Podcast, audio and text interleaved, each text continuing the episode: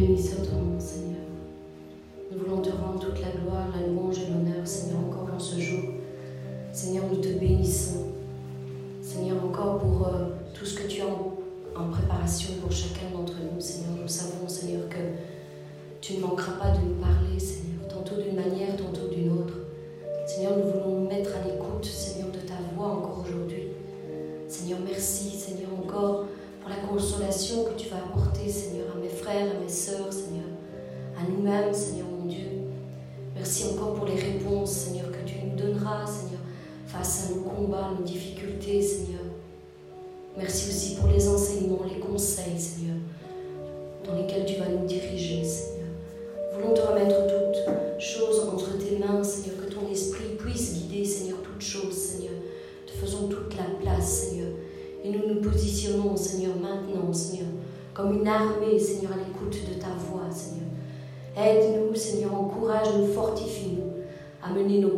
Seigneur, jusqu'à la victoire.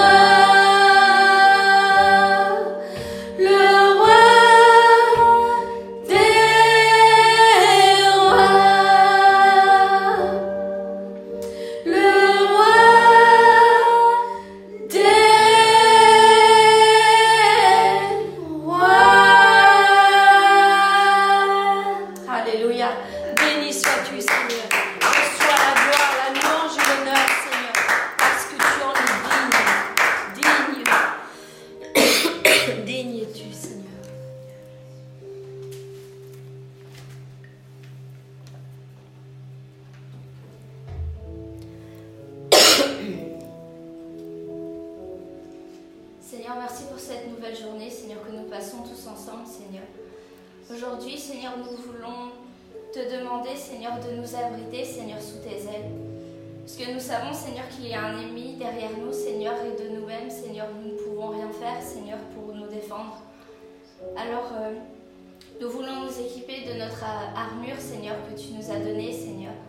Chaque partie, Seigneur, nous voulons les équiper, Seigneur. Nous voulons te demander, Seigneur, de nous abriter, Seigneur, et de nous couvrir, Seigneur, de ta main puissante. Et merci, Seigneur, parce que même si les océans se déchaînent, Seigneur, on les traversera avec toi, Seigneur, et ils ne nous submergeront pas, Seigneur. Et merci, Seigneur, parce que tu domines, tu domines Seigneur, comme tu, comme tu as dominé sur la tempête, Seigneur, avec les disciples, Seigneur, tu domineras, Seigneur, sur chacune de nos tempêtes, Seigneur. Et nous voulons vraiment t'en remercier, Seigneur, parce que nous pouvons être tranquilles, Seigneur, parce que tu es là, Seigneur. À chaque instant de notre vie, Seigneur, tu es à nos côtés, Seigneur, et tu nous rappelles que tout se passera bien, Seigneur. Que chaque épreuve est faite est là, Seigneur, pour euh, nous rendre plus forts et non pour nous détruire, Seigneur. Non pour nous submerger de tous côtés, Seigneur. Et merci, Seigneur, parce que tu nous protèges, Seigneur, et tu nous donnes la force, le calme et la puissance, Seigneur.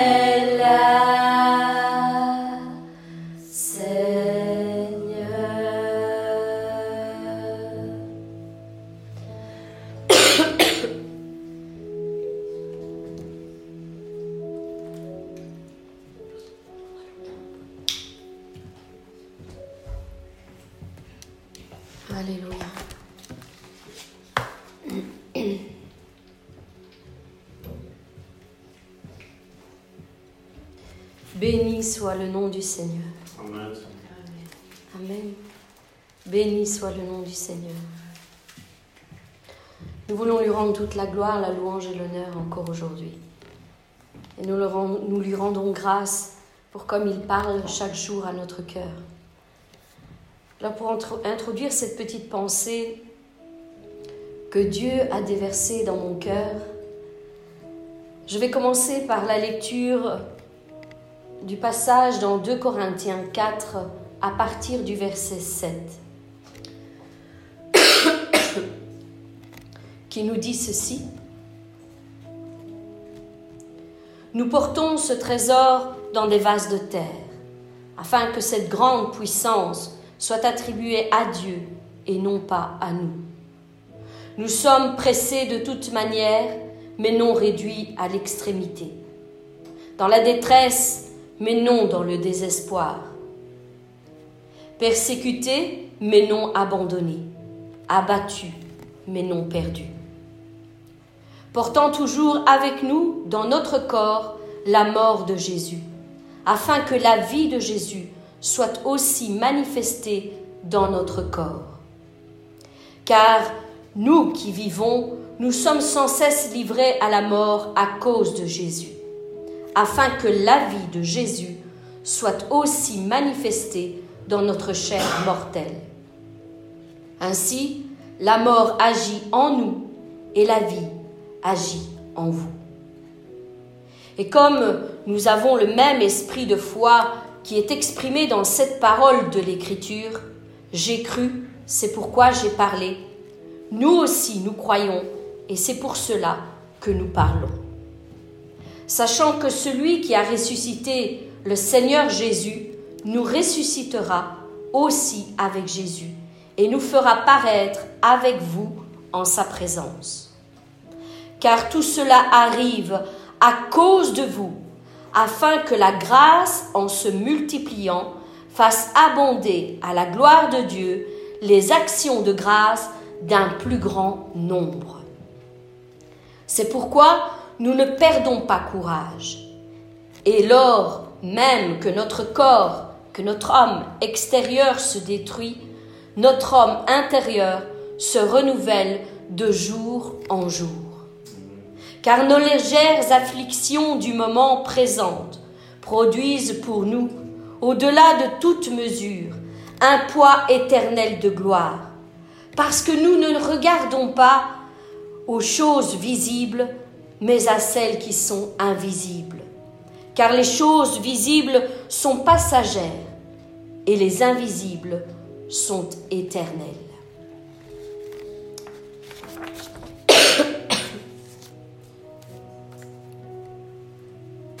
Seigneur, nous voulons te rendre grâce, Seigneur, encore pour ce que tu as à nous dire encore aujourd'hui. C'est un message certainement qui n'est pas facile à entendre. Je me souviens que bien souvent, lorsque tu me parlais de brisement, Seigneur, cela faisait mal. Cela me faisait vraiment mal au cœur d'entendre inlassablement qu'il faut être brisé. Il faut être brisé. Mais tu as raison, Seigneur, il faut être brisé. Il faut être brisé pour pouvoir resplendir. Il faut être brisé intérieurement pour que l'homme que nous étions, l'homme, la femme que nous étions avant, puisse se taire et ton caractère, Seigneur Jésus-Christ, puisse resplendir en nous. Alors, mes bien-aimés, savez-vous qu'il y a dans la vie de bonnes semences et de mauvaises semences?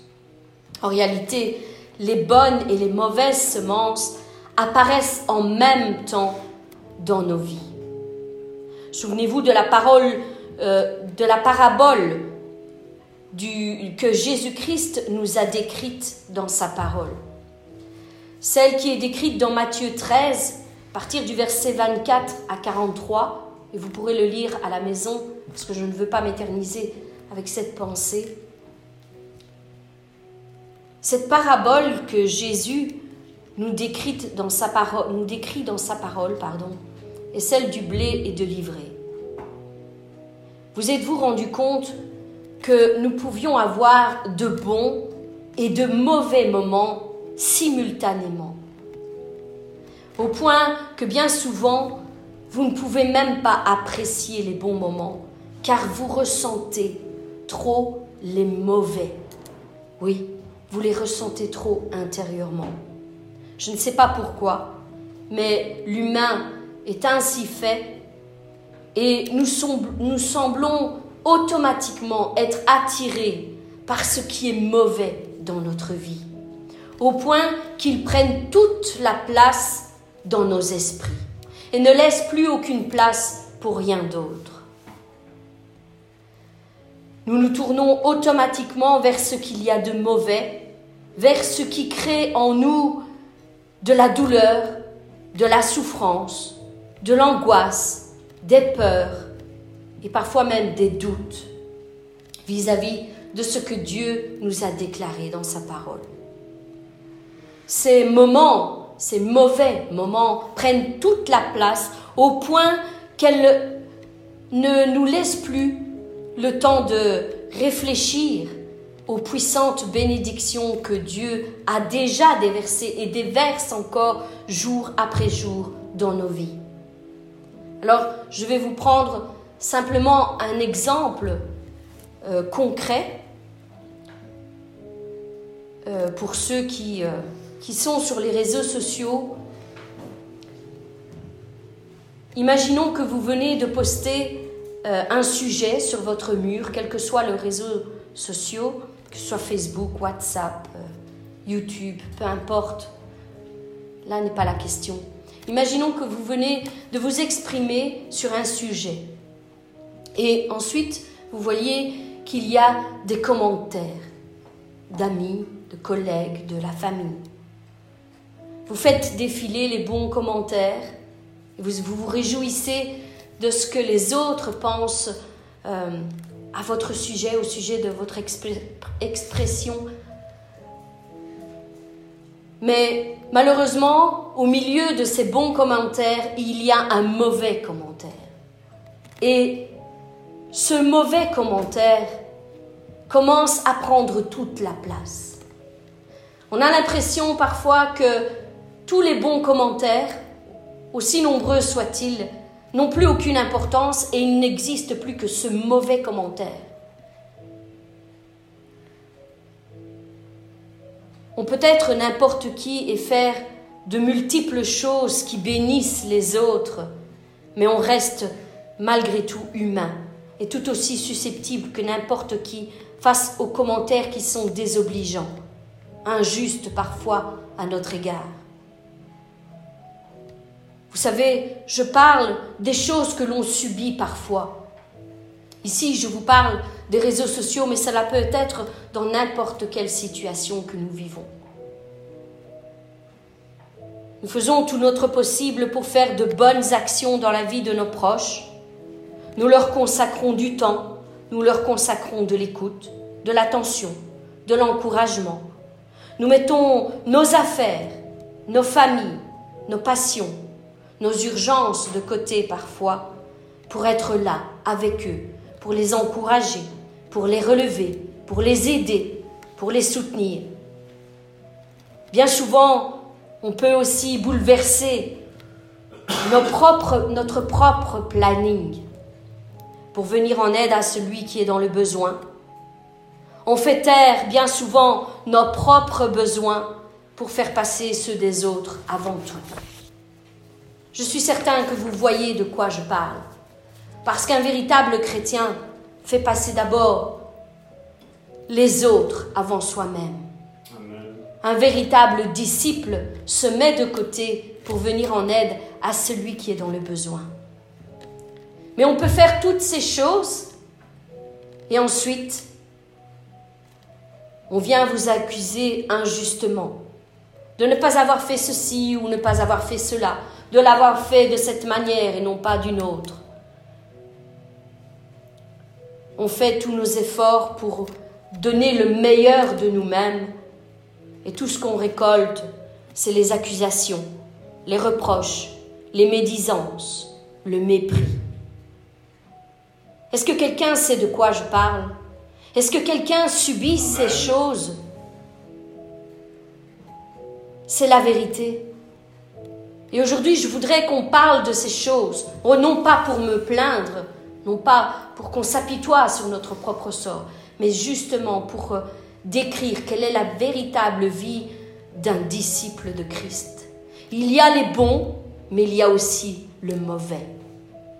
Il y a ces bonnes choses que l'on que l'on passe, que l'on reçoit, mais il y a aussi les mauvaises. Et je crois qu'il est parfois utile d'en parler aussi.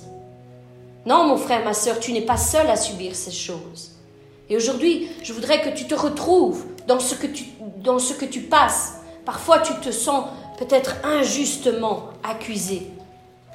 Tu as l'impression que ces mauvais moments prennent toute la place. Et aujourd'hui, je suis ici pour t'en parler, pour te dire que c'est le chemin.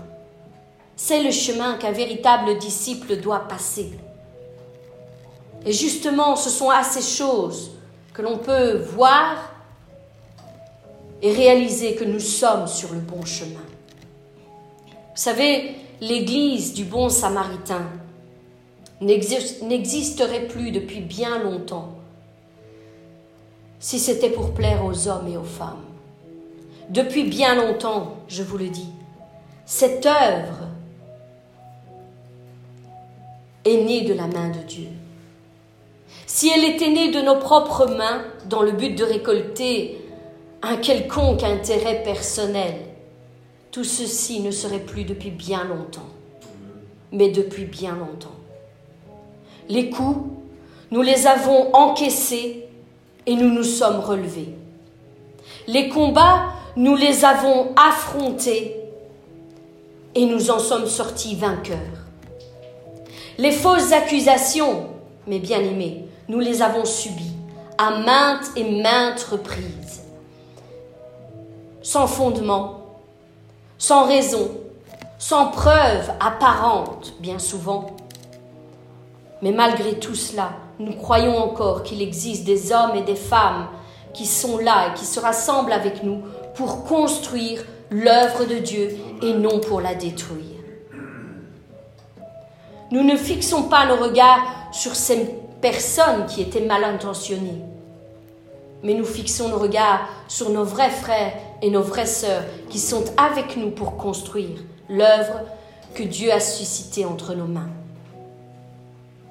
Les larmes, oh Dieu, Dieu sait combien nous en avons versé devant sa face pour pouvoir tenir bon dans les mauvais jours. Dieu seul le sait. Cette œuvre a été combattue dès le début. Alors qu'elle n'existait pas encore, elle était déjà combattue. Notre ministère, à moi et mon mari, était déjà combattu, bien avant que tout ceci ne naisse. Mais je rends grâce à Dieu. Vous savez pourquoi? Parce que nous ne nous sommes pas levés un jour de bon matin et nous avons dit nous allons construire quelque chose, nous allons prendre quelque chose en main. Non, nous avons appris à connaître notre Dieu. Nous, sommes allés, nous aussi, dans des églises. Nous avons appris qu'est-ce, qu'est-ce qui était le chemin du vrai disciple et nous l'avons parcouru. Nous avons d'abord aimé Dieu avant le ministère.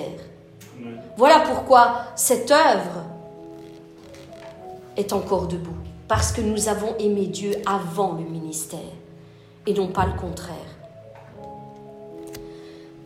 Nous n'avons pas appris à connaître Dieu au travers du ministère. Nous avons appris à connaître Dieu en tant que simples croyants. Nous avons monté marche après marche avec lui, à nos côtés chaque jour. Il nous tenait la main, il nous donnait de pouvoir avancer chaque jour. Oui, des hommes et des femmes de tout horizon se sont levés et ont combattu cette œuvre. Ou je rectifie ce qui serait plus correct, ils ont combattu Salvatore et Karine. Devant leurs yeux, ce n'était que Salvatore et Karine. Mais ce qu'ils oubliaient, c'est que cette œuvre était née de la main de Dieu. Et lorsqu'ils se levaient contre Salvatore et Karine, ils se levaient contre la main de Dieu, tout simplement. Et ils n'ont pas su aboutir à leur projet. Nous, nous sommes tenus devant, devant Dieu, debout, devant sa face, et nous avons demandé de nouvelles forces à chaque fois qu'il nous en manquait. Peu importe la force de, notre, nos ennemis, peu importe leur nom, peu importe leur rang social, peu importe leur position, Dieu nous a dit, ils vous feront la guerre, mais ils ne vous vaincront pas. Et c'est ce qui est arrivé. Ils nous ont fait la guerre, ils nous ont combattus, mais ils ne nous ont pas vaincus. Nous sommes encore là aujourd'hui pour dire que Dieu est au-dessus de toutes choses. Nos ennemis n'auront pas le dessus sur nous, parce que c'est Dieu qui la porte de l'avant, cette œuvre. Et les promesses sont établies, elles nous ont été révélées, elles ont été relâchées dans notre vie, et nous les attendons. Nous les attendons impatiemment, que chacune puisse devenir réalité. Et nous le verrons. Nous le verrons. Nous ne lâcherons pas jusqu'à ce que chacune d'entre elles puisse se matérialiser.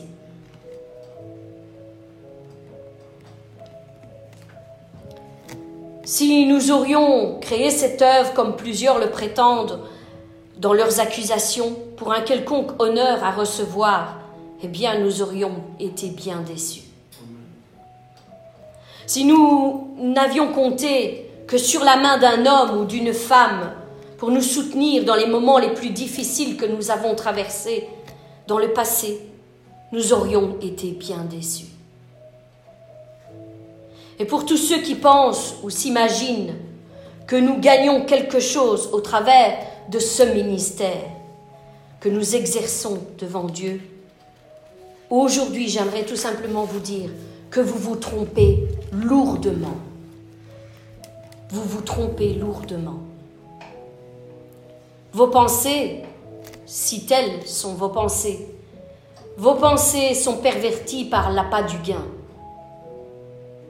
Le ministère n'est pas fait pour avoir quelque chose, pour gagner quelque chose. Il n'est pas considéré comme un simple travail c'est une responsabilité que Dieu nous donne avant tout. Et il n'est pas question de gagner quelque chose. Il n'est pas question de recevoir quelque chose. Mais c'est tout le contraire. C'est de donner, donner, donner son temps, donner son argent, donner ce que l'on est, donner tout ce que Dieu met en nous le ministère n'est pas fait pour recevoir, mais pour se donner à l'autre, ce que Dieu met devant nos pas. Durant toutes ces années que nous avons exercé notre ministère devant Dieu, nous n'avons jamais rien gagné. Mais au contraire, au contraire, nous nous sommes dépouillés, dépouillés de tout ce que nous avions dépouiller toujours plus de ce que nous étions aussi. Parce qu'une œuvre qui est dans la main de Dieu doit se dépouiller de ce qu'elle était pour se laisser remplir de ce qu'elle doit être devant Dieu. Dieu doit retirer ce qui n'est pas agréable à ses yeux pour pouvoir ajouter ce qu'il nous manque. Dieu sait toutes les fois où nous avons ajouté alors qu'il n'y avait plus rien dans les caisses. N'aie pas peur de le dire. Bien souvent, nous avons dû ajouter. Toutes les fois où nous avons brisé nos projets pour faire prospérer ceux de l'Église avant tout. Je vais vous dire quelque chose cette maison, ce lieu, est pour moi ma deuxième maison. C'est mon deuxième foyer. Je ne vois pas ce lieu comme une église, un local. Je vois ce lieu comme ma deuxième maison, mon foyer. C'est pourquoi je peux m'investir autant qu'il me faut dans ce local. et faire tout ce qu'il y a à faire parce que c'est chez moi. Et j'espère, mon frère, ma sœur, qu'il en est de même pour toi, que tu considères ce lieu non pas comme un simple local, une salle qui est située quelque part, mais comme ta deuxième maison. Ce lieu où tu vas rencontrer ta famille, tes frères, tes sœurs, ceux qui sont chers à ton cœur. Ce lieu que tu vas prendre soin parce que c'est comme chez toi. C'est la maison de notre Père. Voilà ce que l'Église représente pour moi et j'espère, mon frère, ma sœur, qu'il en est de même pour toi. Si je compte toutes les fois où nous n'avons rien demandé à personne et pris sur nous les multiples et différentes charges de l'Église, cela peut aller du nettoyage, les courses, les offrandes, préparation des études, des cultes, et tout cela en plus de, tout le reste, notre présence sur les réseaux sociaux, sur la chaîne, vous le savez, le coaching gratuit que nous, que nous faisons, mon mari et moi, pour tous ceux qui sont dans le besoin qui peuvent nous appeler du matin au soir et de n'importe quel pays, vous savez que vous pouvez nous contacter et que nous ferons de notre mieux pour pouvoir vous aiguiller, vous conseiller, vous, vous aider, vous soutenir dans la prière. Non, le ministère n'est pas fait pour gagner quelque chose. Il est fait pour se donner, se donner comme une offrande à son prochain. Et aujourd'hui, c'est de ça que je veux parler. Nous devons nous mettre de côté pour pouvoir laisser la vie de Christ couler et briller en nous.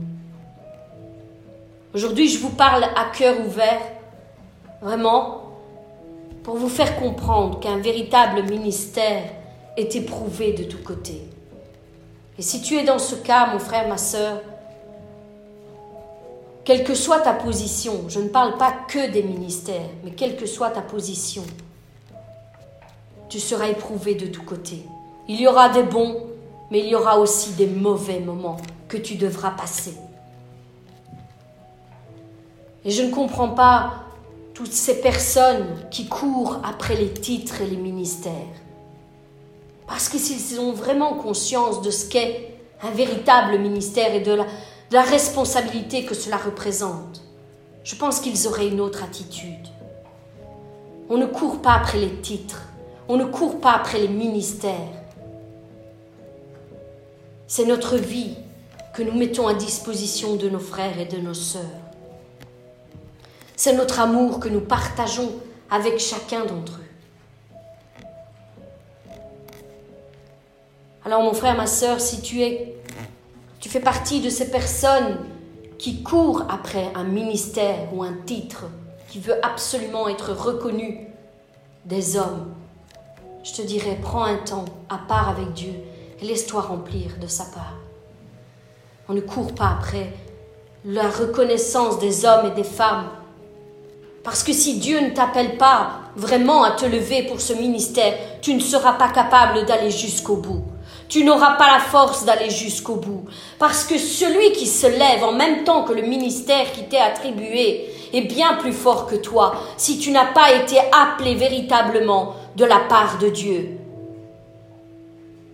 Il y a des démons qui, sont attribués à chaque ministère. Et si le ministère n'est pas véritablement venu de Dieu, n'est pas véritablement un appel de Dieu, tu n'auras pas la force. Tu commenceras et tu t'arrêteras. Et non seulement tu t'arrêteras, mais en plus tu te rebelleras contre Dieu en pensant que c'est de sa faute si tout tourne mal. Voilà pourquoi il est important de rester à l'écoute de Dieu, de savoir qui nous sommes, ce que Dieu a mis en nous, quels que soient les dons, les capacités, les ministères. Il faut bien rester à l'écoute pour ne pas se tromper de chemin. Tout cela est une part importante du chemin que nous parcourons pour pouvoir tenir bon jusqu'au bout, jusqu'au bout. Et je veux rendre grâce à Dieu aujourd'hui parce que lui a toujours été là pour nous encourager, Toujours. D'une manière ou d'une autre, il a toujours été là pour nous encourager et pour nous dire à l'oreille, ne t'inquiète pas, moi je suis fier de toi. Je sais avec quelle intention tu as fait ces choses, peu importe les accusations qui sont contre toi, peu importe ce que les autres disent, moi je sais avec quelles intentions tu l'as fait, avec quel amour tu t'es effacé et engagé envers cette personne, envers ces personnes. Moi je vois ce que eux ne voient pas. Et lorsque Dieu te parle de cette manière, cela te, donne des forces surnaturelles. Tu peux pleurer toutes les larmes de ton corps face au jugement des, des gens qui sont en face de toi. Mais lorsque la parole de Dieu descend, c'est comme si toutes ces choses n'avaient jamais existé. Elles ne prennent plus de place dans ton cœur, elles sont effacées. Une parole de sa part peut effacer n'importe quelle mauvaise parole que l'on peut prononcer contre toi. Alors mon frère, ma sœur, les plus grandes leçons que Dieu nous donne d'apprendre se sont révélées dans la douleur, dans le brisement, dans l'épreuve, dans les combats, dans le dépouillement de soi-même. Voilà quel est le chemin. C'est dans la souffrance que vous apprenez à connaître la réelle fidélité de Dieu. Vous apprenez aussi à connaître vos réelles capacités, vos dons, votre réelle identité en Christ, qui sans tout ça, tout est vanité. Tout ce qu'il y a de meilleur en toi, mon frère, ma sœur, ce merveilleux trésor que Dieu a déposé lui-même en toi, ne se révélera qu'au travers d'un cœur qui est brisé et qui saigne et qui pleure et qui se remet véritablement devant la face de Dieu en demandant sincèrement à Dieu de le façonner à sa manière, de retirer tout ce qui n'est pas de, lui, tout ce qui ne lui plaît pas, et d'ajouter, d'ajouter tout ce qui manque. Oui, aujourd'hui, je voudrais vous parler de brisement, parce que c'est un chemin que nous devons emprunter obligatoirement. Lorsque nous souffrons, nous ouvrons plus à la compréhension de Dieu. Nous sommes plus prompts à l'écouter pour entendre ce qu'il a à nous dire, son conseil, sa direction, mais surtout sa parole de consolation dans les moments difficiles. Les véritables ministères de Dieu ne cherchent pas la consolation d'un homme ou d'une femme, mais elles cherchent la consolation de Dieu.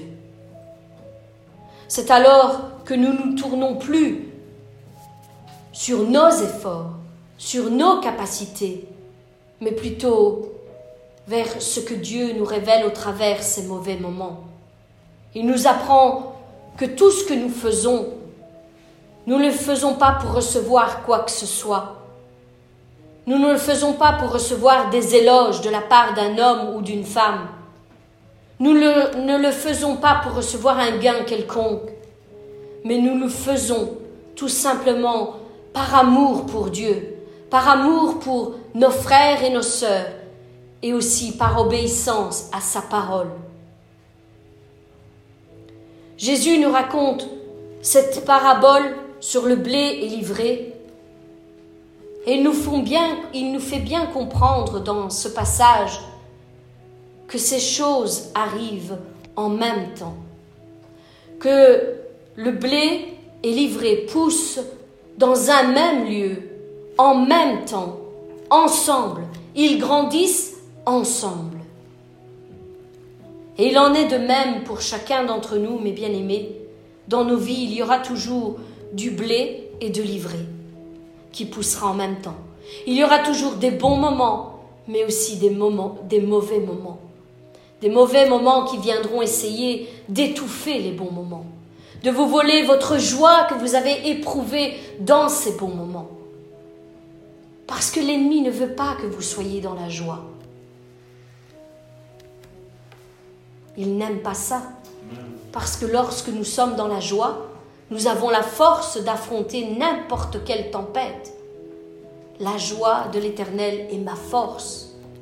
Mais sans la joie de l'Éternel, où sont mes forces?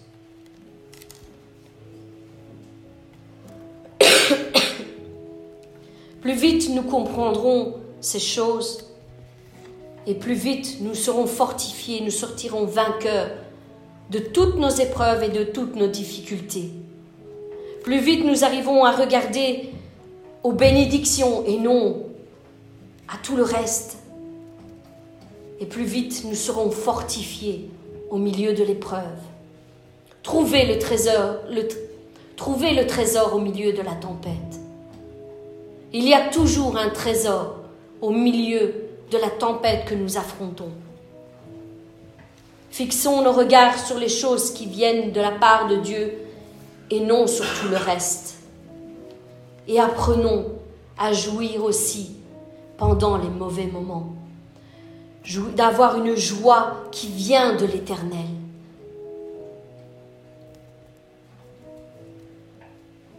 Notre, vraie valeur est révélée au travers nos combats. C'est lorsque nous combattons avec la force que Dieu nous donne que notre vraie identité se révèle. C'est au travers nos souffrances, nos pleurs, que nous nous révélons comme le David au milieu de ce combat face à ce grand géant.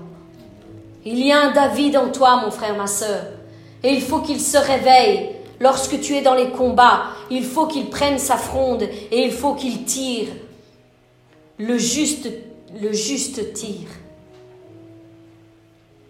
pour atteindre sa cible.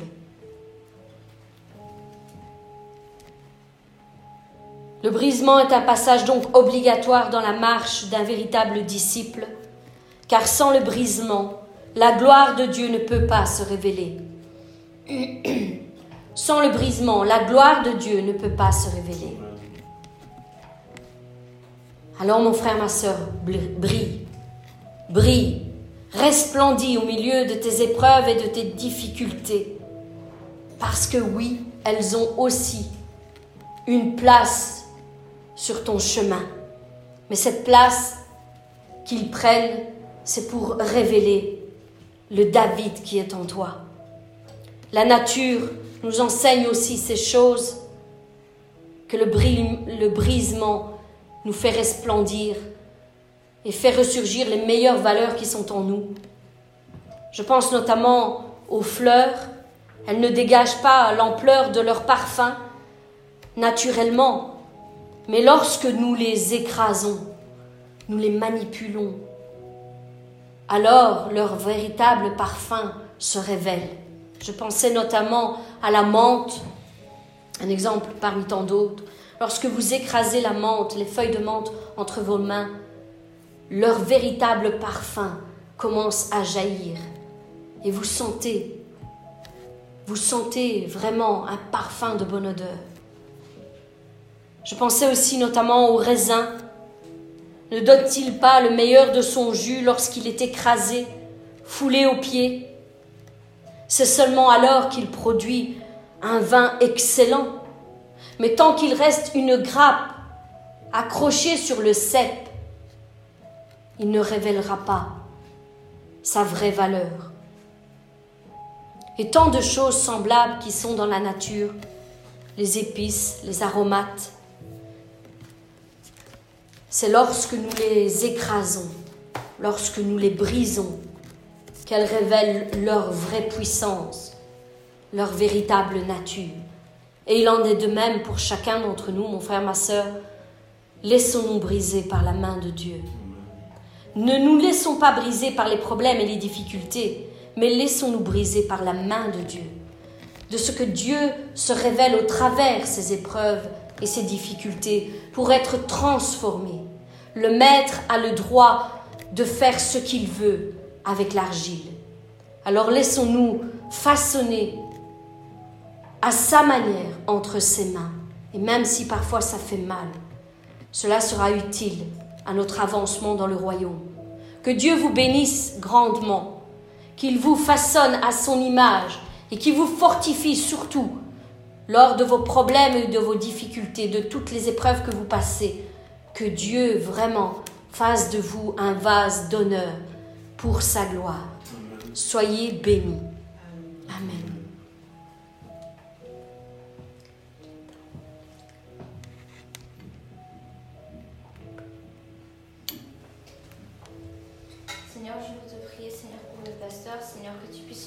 Seigneur, encore aujourd'hui, Seigneur, que tu puisses euh, nous dire, Seigneur, euh, ce que tu as à nous dire, et, euh, donne des paroles, Seigneur, qui puissent réchauffer nos cœurs, Seigneur, ou nous briser, Seigneur. Que tu puisses nous donner la force, Seigneur, et la capacité, Seigneur, de comprendre ce que tu vas relâcher encore aujourd'hui, Père. Amen. Amen.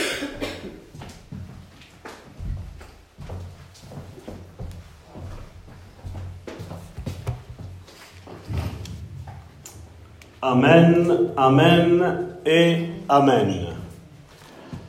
Il est vrai, comme Karine disait, si Karine et moi nous devrions écrire un livre sur le brisement, ou si moi-même je devrais porter une étude sur le brisement, je crois qu'on en aurait pour cette année. Je veux dire 7, pas C-E-2-T-E, mais 7 le chiffre. Pendant sept années, on pourrait, on pourrait écrire des livres. Et bien souvent, on se dit, mais Seigneur, pourquoi tu fais ça? Et Karine a pointé sur quelque chose de, réel et de véridique. C'est que le ministère, ce n'est pas pour s'enrichir. Le ministère, ce n'est pas pour euh, s'enorgueillir. Ministère a comme étymologie ou comme, je vais retirer ce mot-là, peut-être étymologie, pour ceux qui ne comprennent pas, parce que je ne veux pas avoir non plus une supériorité de langage vis-à-vis des autres, mais comme racine. Le mot ministère veut dire service. Service, ça veut dire quoi? C'est un service qu'on offre en tant que ministère. Qu'on soit apôtre, qu'on soit prophète, qu'on soit évangéliste, qu'on soit pasteur, qu'on soit docteur, qu'on soit ancien, parce que bien souvent, on se focalise sur les cinq ministères, mais il y a aussi le ministère d'ancien dans l'Église. Ancien, ce n'est pas être une personne qui est âgée. Ancien, c'est quelqu'un qui sait ce que la parole de Dieu dit et qui sait, d'ailleurs la Bible nous dit que les anciens doivent être les gardiens du troupeau, ceux qui veillent. Parce qu'il est vrai que on peut avoir un ministère puissant, on peut avoir être un homme de Dieu euh, ou une femme de Dieu, parce que je mets, toujours les deux. Quand je parle d'homme, je, ne discrimine pas les femmes, je les mets au même titre, au même pied d'égalité que, les hommes, les femmes, les sœurs. C'est que, chacun d'entre nous, on veille les uns sur les autres. Non pas pour mon épanouissement quand je parle de moi, mais pour votre épanouissement, que vous soyez ici ou que vous soyez sur le net. Il est vrai, comme euh, bien souvent, euh, on passe par notre... Il y a le trésorier de l'Église qui est ici, qui peut, qui peut témoigner de, de, tout cela. Il est vrai que mon salaire est excessivement haut, hein, Alain Très haut. Il n'y a qu'un seul chiffre, c'est un chiffre de zéro. Et moi, je rends grâce à Dieu parce qu'il y a des hommes et des femmes de Dieu, que vous soyez vous ici, qui, qui contribuez à l'épanouissement, à l'avancement de cette Église.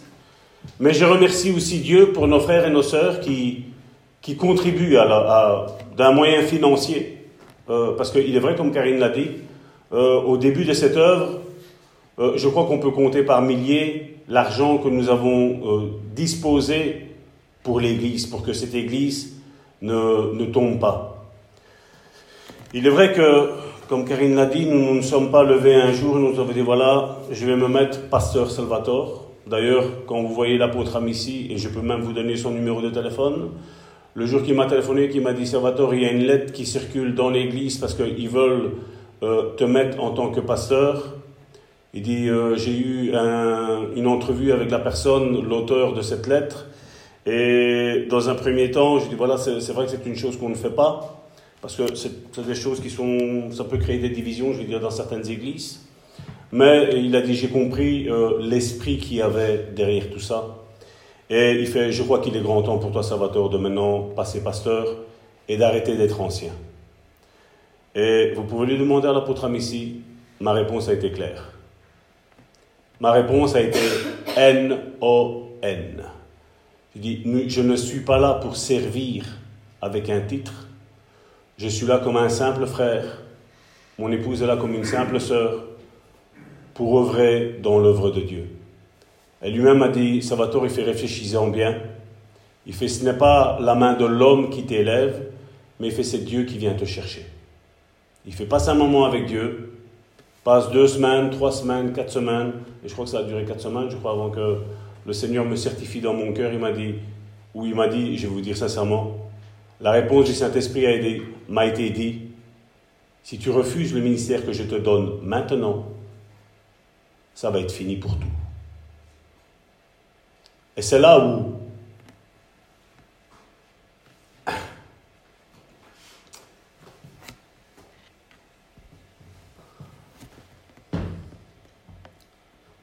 Étant au pied du mur, j'ai dit OK. Et quand je lui ai dit OK à l'apôtre Amici, j'ai dit OK, je, dis, tu, je ne sais pas comment ça se passe.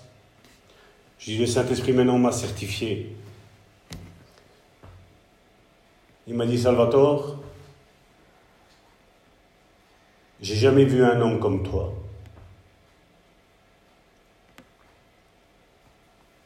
Déçu de pasteur,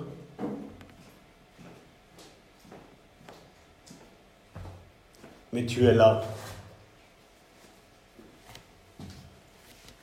Tu es là en train de servir Dieu.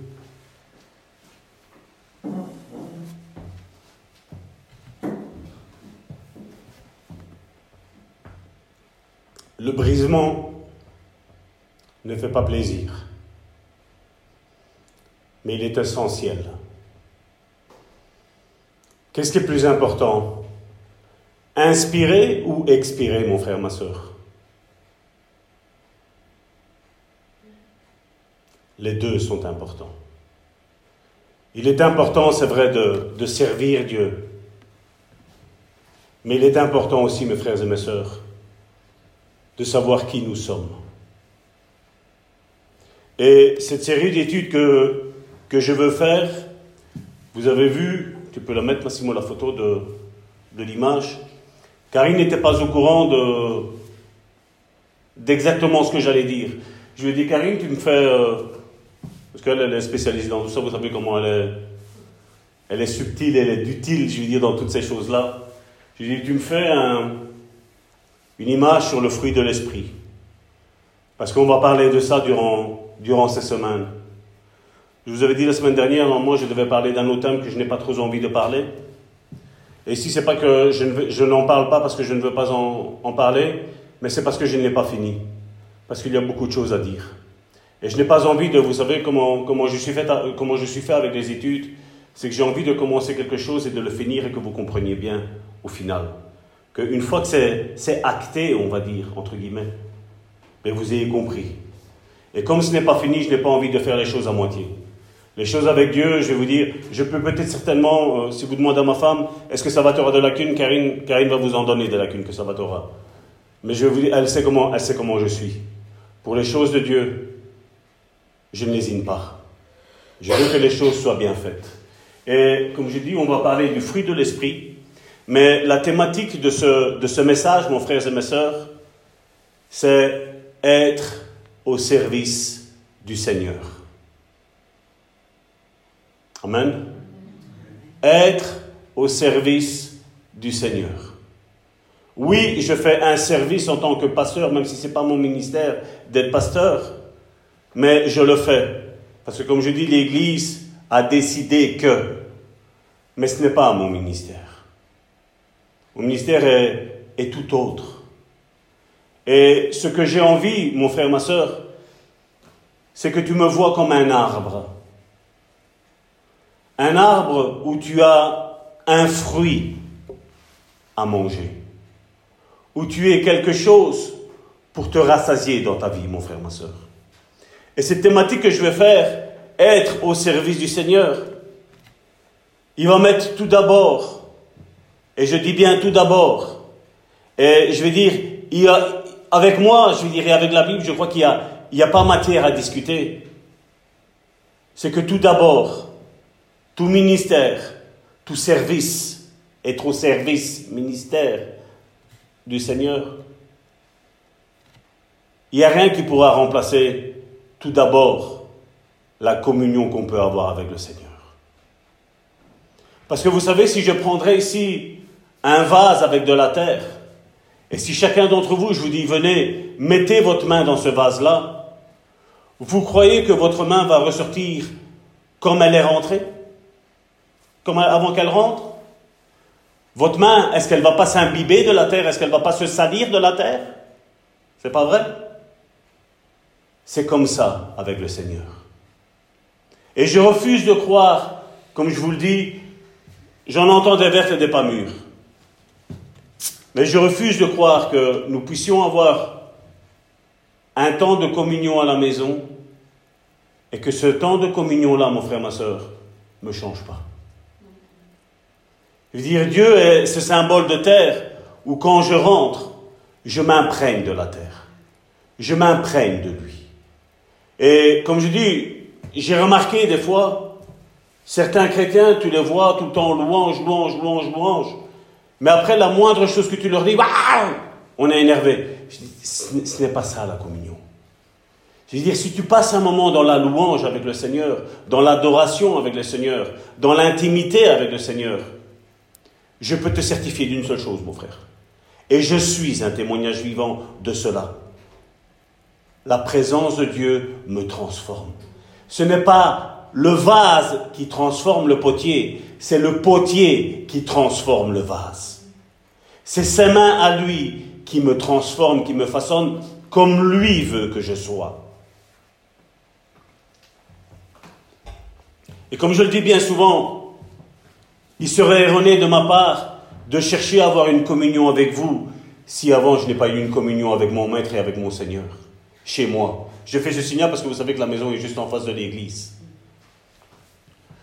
Et ma chambre est juste en face de l'église. Et je crois que être au service du Seigneur, c'est d'abord rechercher le Seigneur. De dire Seigneur, change-moi, façonne-moi, modèle-moi. Et malheureusement, il faut le dire, brise-moi. Brise-moi parce que tous et toutes, et je sais, et je suis, je suis convaincu qu'il y a encore des choses dans ma vie que Dieu doit briser. Parce que le diable, on l'appelle le rusé. Et il y a certainement des choses. Et si Dieu vous révèle quelque chose, n'hésitez pas à me contacter, mon frère, ma soeur. Mais je crois que je serai avant tout, parce que vous savez, je n'aime pas trop fonctionner par prophétie, fonctionner par révélation comme ça, par, par qui que ce soit qui ne te connaît pas. Je veux dire, Dieu travaille d'abord dans la majorité des cas où Dieu te dit les choses en ton secret et Dieu te les confirme ensuite par des frères et des sœurs qui ont une intimité avec Dieu. Malheureusement, encore ce matin, je regardais sur Facebook en, feuilletant un petit peu, où j'ai vu que certains pasteurs s'imposent dans la vie de leurs fidèles en leur disant, toi, tu dois te marier avec un tel. Mon frère, ma soeur, ne faites jamais ça. Jamais. Dieu te confirmera d'abord à toi qui tu dois épouser. Et ensuite, il parlera par des frères et des sœurs. La même chose pour tout, mon frère, ma soeur. La même chose pour les ministères. La même chose dans ton domaine, mon frère, ma soeur. Je suis étonné quand des fois, ici récemment, il y a cette semaine-ci, où une sœur m'a contacté où elle m'a dit, pasteur, est-ce que tu trouves normal qu'on m'a dit qu'il y a un esprit de mort dans ma vie? Et le pasteur m'a dit que pour l'enlever, avait que lui qui était habilité à le retirer, moyennant une somme d'argent. Je dis, ma soeur, je dis, si tu veux, on prend un rendez-vous et je te fais ça gratuitement. Dieu n'est pas dans l'argent. Dieu n'est pas dans l'argent. Et comme je dis, tout ministère, s'il n'y a pas l'empreinte de la compassion, mon frère, ma soeur, compassion, ça veut dire l'amour pour l'autre, l'amour inconditionnel pour l'autre. Ou même si j'ai prévu quelque chose, je vais arrêter ce que j'ai à faire, mais je vais te le donner parce que tu en as besoin, mon frère, ma soeur. Ministère, c'est ça, mon frère, ma soeur, où ta vie passe de côté. J'ai mes enfants qui sont là, ma femme qui est, là. Mes parents, malheureusement, aujourd'hui ne savent pas être là, ils seront là la semaine prochaine. Il y a eu un petit souci ce matin. J'ai mon, frère, j'ai ma, j'ai ma belle-sœur qui était témoin. Un jour, Dieu nous a dit, Salvatore, vous allez partir en vacances. Mais ces vacances ne seront pas des vacances. Quand tu seras à l'endroit où je vais t'indiquer, tu vas, tu vas œuvrer pour moi pour mon Église à cet endroit-là. Il y avait des milliers de personnes à la plage parce que je ne voulais pas non plus pour ce travail que j'avais à faire et cette mission que Dieu m'avait confiée pendant plus de deux mois et demi, si mes souvenirs sont bons, euh, ou deux mois. Un mois et demi. Un mois et demi. Il y avait un seul homme qui était là, à la plage, avec une Bible et avec des feuilles où il était en train d'écouter ce que Dieu avait à lui dire. Tout ça pourquoi? Parce qu'il y avait une compassion, il y avait une mission à faire. Dieu m'a fait déplacer de 2400 km. J'étais dans mes origines en Sicile et j'ai dû œuvrer pour cette église-là. Et vous savez, bien souvent, le fruit a été bon pour eux.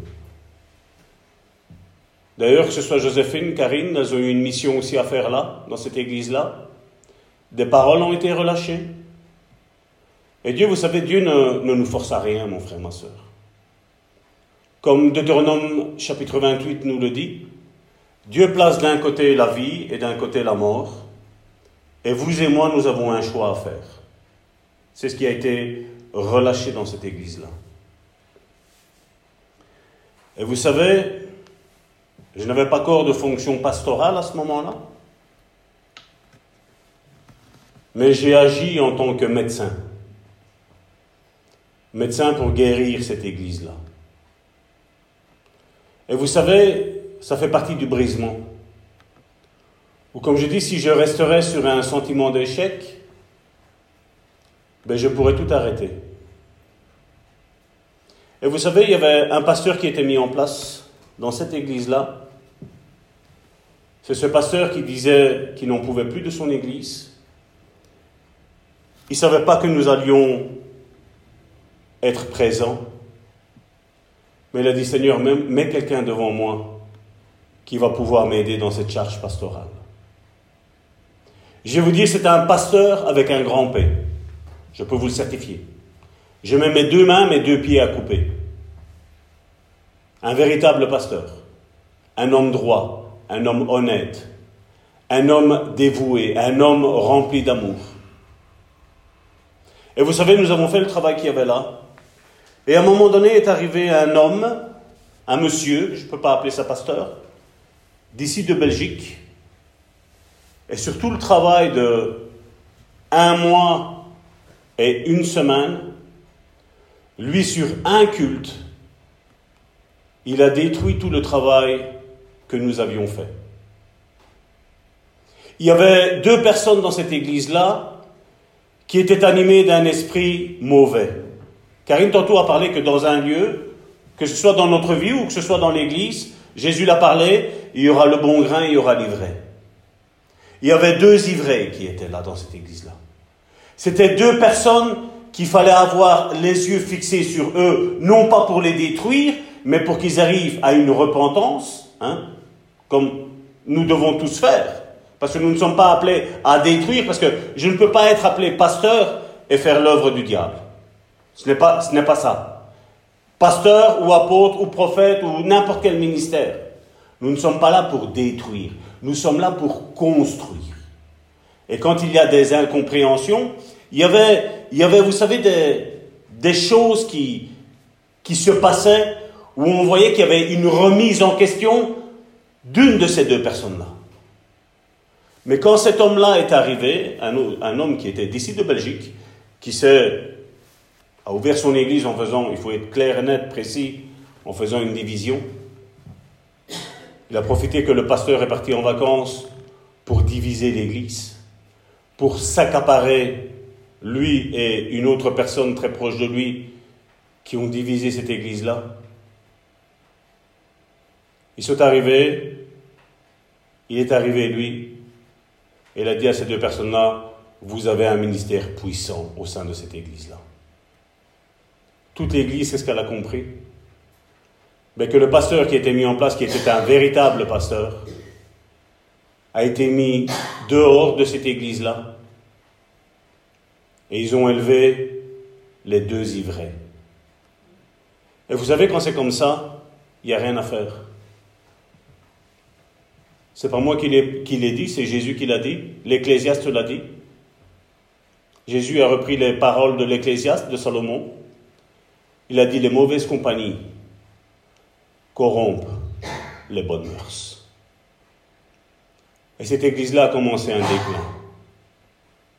Et quand ce pasteur, qui était toujours dans l'église, abandonné de tous, rejeté de tous, car il n'était moins pour le dire, je lui ai fait voir ce message. À chaque fois quand je l'appelais pasteur, il me disait non, non, je ne suis plus pasteur. Je disais peu importe ce que les hommes disent, ton fruit est bon. Ton fruit manifeste l'apostolat que Dieu a mis dans ta vie en tant que pasteur. Quand il commençait à se relever, l'Église, à la place de l'aider, ils l'ont détruit encore plus. Et à chaque fois, il venait vers moi, il me parlait. Et à chaque fois, ben, il savait bien qu'à travers moi, il pouvait avoir une parole de consolation. Non pas une parole de consolation pour le manipuler, pour, euh, pour jouer avec ses émotions, mais je lui disais, pasteur, tu es pasteur. Dieu ne se reprend pas de ses dons et de ses ministères. J'ai Dieu t'a établi et tu es un homme de Dieu. Et il y a plus ou moins trois mois d'ici, après que je lui ai dit, sors, sors de cette église-là, je lui ai dit, et fais autre chose. Parce que tu es appelé de Dieu. Et vous savez, à partir du moment où il est sorti, il a eu la conviction intérieure, où Dieu lui a parlé, il lui a confirmé ce que je lui avais dit, il est sorti, ils ont commencé une œuvre entre frères et sœurs. Et à partir du moment où ces frères-là de cette église-là ont vu que ce frère commençait à aller mieux, ils ont commencé à les critiquer. Ils ont commencé à les combattre. Et ils me disaient, je ne comprends pas.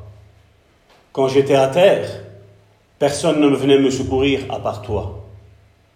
Il fait, mais maintenant que je me, je me relève, et à partir de maintenant que je comprends le fruit qui est en moi, de ce que tu m'as dit et qui m'a été confirmé par d'autres frères et d'autres sœurs. Maintenant, voilà que mon Église, mon ancienne Église, où j'étais le pasteur, où j'ai pris soin d'eux, où je leur ai donné à manger, où j'ai donné tout mon amour, j'ai donné tout mon, tout mon argent pour cette Église-là, voilà maintenant qu'ils essayent de me détruire. Je lui ai dit, ça, tu sais comment on appelle ça? C'est le brisement. Le brisement. Ça ne nous fait pas du bien. Le brisement ne fait pas du bien. Mais je vais te dire, mon frère, ma soeur, il est essentiel.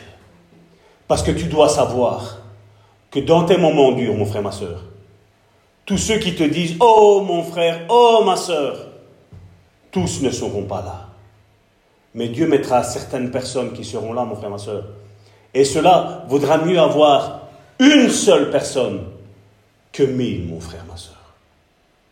Ça, c'est le brisement le brisement que Dieu va permettre dans notre vie. Le brisement, c'est quoi? C'est là où tu sais, tu as toutes tes attentes. Tu as tes habitudes. Tu as ton chez toi. Tu as tes amis, tu as tes frères, tu as tes sœurs. Dieu va permettre le brisement pour que tu t'appuies sur sa grâce seule, sur sa miséricorde seule, mon frère, ma soeur. Et ça, ça fait partie du brisement. Et vous savez, malheureusement, on se dit, mais comment le Seigneur peut-il permettre ça? Jésus nous a dit quelque chose de très important dans Matthieu chapitre 28 du verset 19 à 20.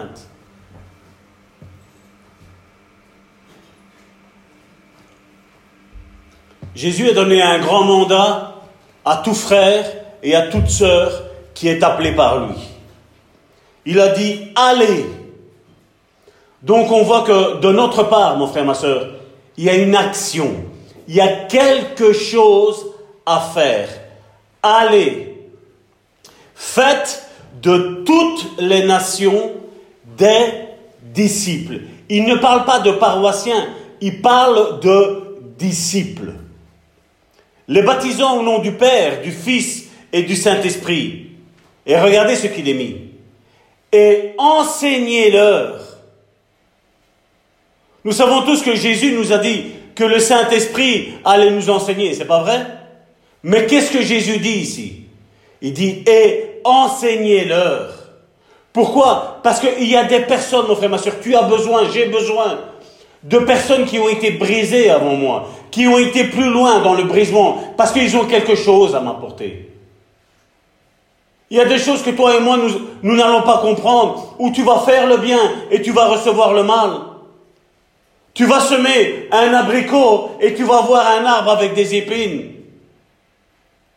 Et tu as besoin de frères et de sœurs, mon frère, ma sœur, qui vont t'expliquer ces choses-là, qui vont te dire ces choses-là.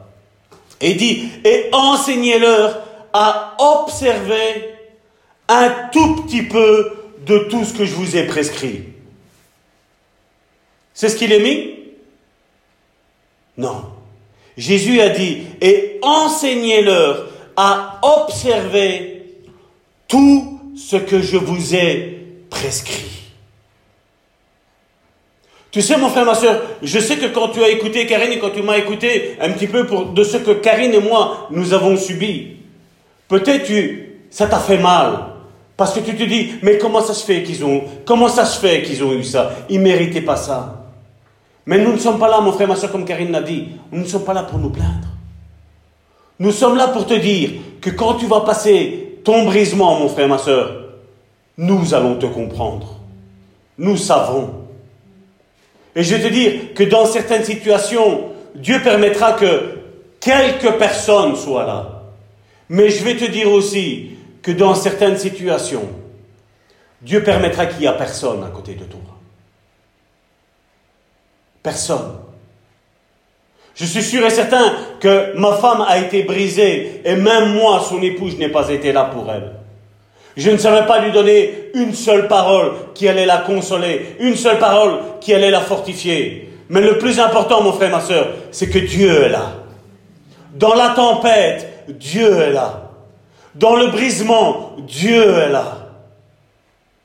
Le plus important, c'est lui. Mais oui, mon frère, ma soeur, nous avons besoin, comme je le dis, toujours ce signe de croix dans nos vies. Où Dieu est là, où toi tu es là, mais où ton frère et ta sœur est là aussi. Il y a certaines situations, ne te plains pas quand tu seras peut-être seul. Dis-toi que Dieu est là. Le principal, c'est que Dieu est là. Et si Dieu est là, c'est que ton brisement, mon frère, ma soeur, il va être parfaitement brisé. Et ça va être parfaitement reconstruit. Enseignez-leur à observer tout ce que je vous ai prescrit. Elle a dit, à cette condition-là, et voici, je suis avec vous tous les jours jusqu'à la fin du monde. Ça, c'est la promesse que Jésus nous a faite. C'est la dernière promesse que Jésus nous a enseignée, nous a inculquée, nous demande d'avoir la révélation. Et on voit aussi que l'apôtre Paul, aujourd'hui, nous exhorte aussi dans 2 Timothée, chapitre 4, du verset 1 à 13. Je vais essayer de ne pas trop me couper parce que je, on, va, on va juste entamer l'introduction aujourd'hui de ce qu'on a à parler. Mais le Saint-Esprit, au travers de l'apôtre Paul, nous dit aussi de faire attention, car, regardez ce qu'il dit dans 2 Timothée, chapitre 4, du verset 1 à 13. Je t'en conjure, devant Dieu, devant Jésus-Christ qui doit juger les vivants et les morts au nom de son apparition et de son royaume. Regardez au verset 2 le conseil que Paul donne à Timothée. Prêche la parole. Insiste en toute occasion, favorable ou non? Qu'est-ce qu'il nous dit là maintenant? Reprends. Les faux enseignements, mon frère, ma soeur, il faut les reprendre, il faut en parler, il faut en discuter, mon frère, ma soeur. Il faut que toi et moi, au bout du compte, mon frère, ma soeur, et je me tiens en tant que pasteur devant vous, pour être le gardien de ton âme. Que tu ne te fasses pas séduire, mon frère, ma soeur. Que tu ne te fasses pas ravir la couronne que Dieu a déposée sur ta tête, mon frère, ma soeur. Reprends, censure, exhorte avec toute, toute douceur et en instruisant. Et, il dit le pourquoi au verset 3. Pourquoi il a dit ça? Car il viendra un temps où les hommes ne supporteront pas la sainte doctrine. Il dit, ils ne la supporteront pas. Vous avez vu, comme Karine le disait, tu mets quelque chose sur Facebook, il y aura toujours des personnes qui viendront contredire ce que tu as dit. Toujours. Un temps, je me suis acharné. Et après, un moment donné, vous savez, après un brisement, vous savez qu'est-ce que Dieu m'a dit? Laisse tomber, Salvatore. Parce que c'est du temps perdu. Dernièrement, encore quelqu'un, j'avais mis quelque chose. Et là, tu m'as dit Ah, mais tu ne vas pas comprendre, mais regarde ce qu'il a mis. Comprenez-vous ceci, ce que le Seigneur a dit? Et ensuite, il y en a un qui dit, oui, parce que la foi vient de ce que l'on entend, et ce que l'on entend vient de la parole de Christ. Donc, ce qu'on entend, ce qu'on comprend, c'est ce qu'on comprend, c'est ce qu'on sait. Je vais te dire que quand Dieu va t'amener d'un point A à un point B, mon frère, ma soeur, tu ne comprendras pas le pourquoi, mais tu sais que Dieu te l'a dit de le faire, mon frère, ma soeur. Parce que si tu as besoin de comprendre ce que Dieu va faire, mon frère, ma soeur, ça s'appelle plus de la foi. La foi, tu ne comprendras pas. La foi, c'est quoi? Qui peut m'expliquer comment Pierre, un homme charnel, un homme orgueilleux, un homme où il voulait tout le temps se mettre de l'avant, un homme qui se prenait pour je ne sais pas qui, comment ça se fait qu'il a marché sur l'eau?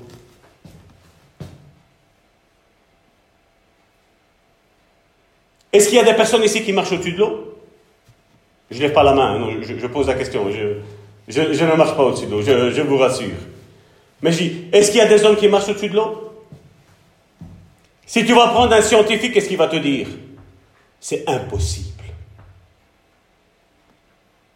Mais moi, avec la foi que j'ai, moi, je peux te dire que c'est possible. Même si moi, je ne le marche pas. Si on me dit, mais comment ça se fait? Parce que tu as une force de gravité, tu as la force d'attraction qui est là. Peu importe comment c'est. Je sais une chose, que si la Bible le dit, c'est que c'est comme ça, point. Je ne négocie pas avec la parole de Dieu. Si la Bible le dit, c'est que c'est comme ça. Je ne négocie pas. J'essaye pas de chercher à comprendre comment un homme a marché sur l'eau. Je ne cherche pas à comprendre comment trois personnes ont été mises dans une fournaise et l'odeur de, de du soufre ne s'est même pas attachée à leurs vêtements. Ça ne m'intéresse pas de savoir pourquoi ils n'ont pas brûlé. Ça ne m'intéresse pas. Je ne cherche pas à comprendre pourquoi la mer s'est ouverte en deux. Si la Bible le dit, c'est que c'est comme ça. Parce que mon Dieu n'a pas l'habitude de mentir et il haït le mensonge. Et je peux faire confiance à ce que la Bible me dit.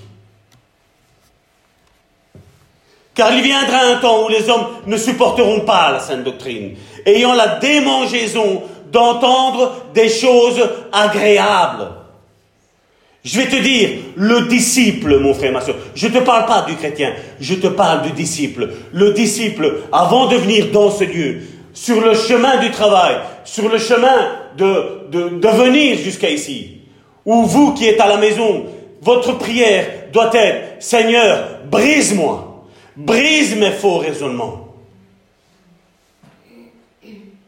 Un bon culte n'est pas quand on, vient te dire les choses que tu sais déjà avant. Je vais te dire, un bon culte, c'est quand tu ressors d'ici et tu dis, waouh, j'ai encore appris quelque chose. J'ai encore du chemin à faire. J'ai encore, je sens encore les mains de mon Dieu sur ma vie parce qu'il est en train de me briser. Il est en train de me refaçonner. J'ai encore appris. Ayant la démangeaison d'entendre des choses agréables, ils se donneront une foule de docteurs selon leurs propres désirs. Et aujourd'hui, toi et moi, mon frère, ma soeur, nous devons reconnaître le vrai du faux, mon frère, ma soeur. Si je serais là et j'aurais un billet de 100 euros, mon frère, ma soeur, un billet, un vrai billet de 100 euros et un faux billet de 100 euros, lequel tu vas prendre, mon frère, ma soeur Je crois que tu vas prendre le vrai, n'est-ce pas? Et comment ça se fait que pour les ministres de Dieu, peu importe on parle de Dieu, peu importe on parle de la parole de Dieu, mon frère, ma soeur, c'est le contexte qui nous intéresse. C'est pas le verset, c'est le contexte du verset. Il doit y avoir, aujourd'hui vous n'avez jamais entendu, ah oui mais ça c'est l'Ancien Testament ça. Vous avez jamais entendu ça? Combien de fois je l'ai entendu? Alors je disais, dans mon inconscience juvénile du, d'être chrétien. Je dis, mais alors pourquoi nous avons l'Ancien et le Nouveau Testament? Déchirons l'Ancien et balançons-le, ne l'utilisons plus alors. Ah non, non, non, ça on ne peut pas le faire. Hein. Mon frère, ma soeur, ne jette jamais l'Ancien Testament. Parce que l'Ancien Testament était l'ombre des choses à venir, la Bible nous dit. Et l'Ancien Testament est encore valable aujourd'hui pour comprendre les mystères des lois spirituelles et du royaume de Dieu, mon frère, ma soeur. Parce que Jésus, en se faisant homme, quand il est venu ici, il a pris l'Ancien Testament et il a dit, voilà, je suis pas venu l'abolir, je suis venu l'accomplir. Et nous, nous comprenons maintenant que quand Jésus a dit, je suis pas venu abolir, je suis venu accomplir, on dit, voilà, nous maintenant, l'Ancien Testament, on n'en a plus besoin. Si, on en a besoin, mon frère, ma soeur. Et on va le voir. On va le voir. On a besoin de l'Ancien Testament pour comprendre les choses du présent, mon frère, ma soeur. On doit savoir d'où on vient pour savoir d'où on va, mon frère, ma soeur. Ne pense pas à ton passé pour être bloqué dans ton passé, mais pense à ton passé pour avancer dans ton présent et pour aller vers un futur glorieux, mon frère, ma soeur, que Dieu t'a donné que Dieu m'a donné, mon frère, ma soeur.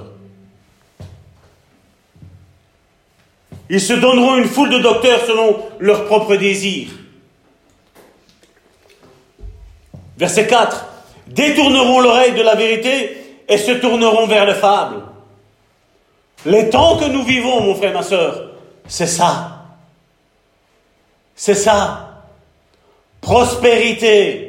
Aujourd'hui, on prêche. Épanouissement de soi. Alors que le service, comme Karine l'a dit justement, c'est un don de soi. Tu te donnes.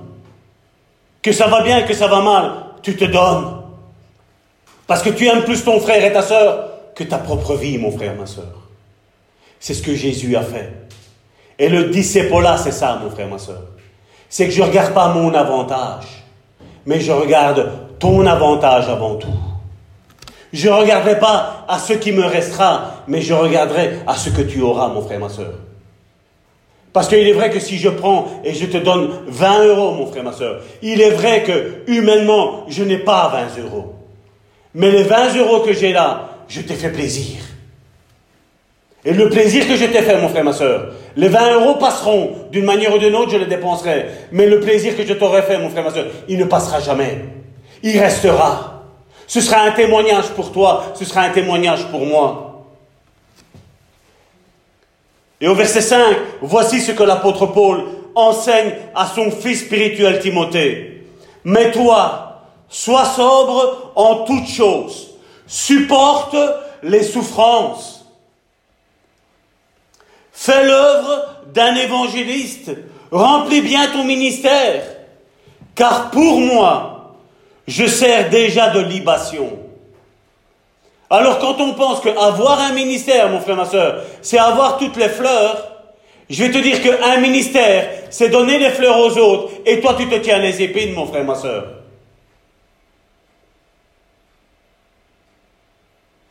Et le moment de mon départ approche.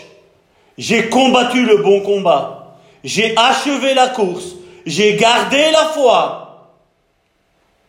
La chose la plus principale, mon frère, ma soeur, c'est que toi et moi, quand nous avons subi des attaques, au bout du compte, nous dirons, j'ai gardé la foi.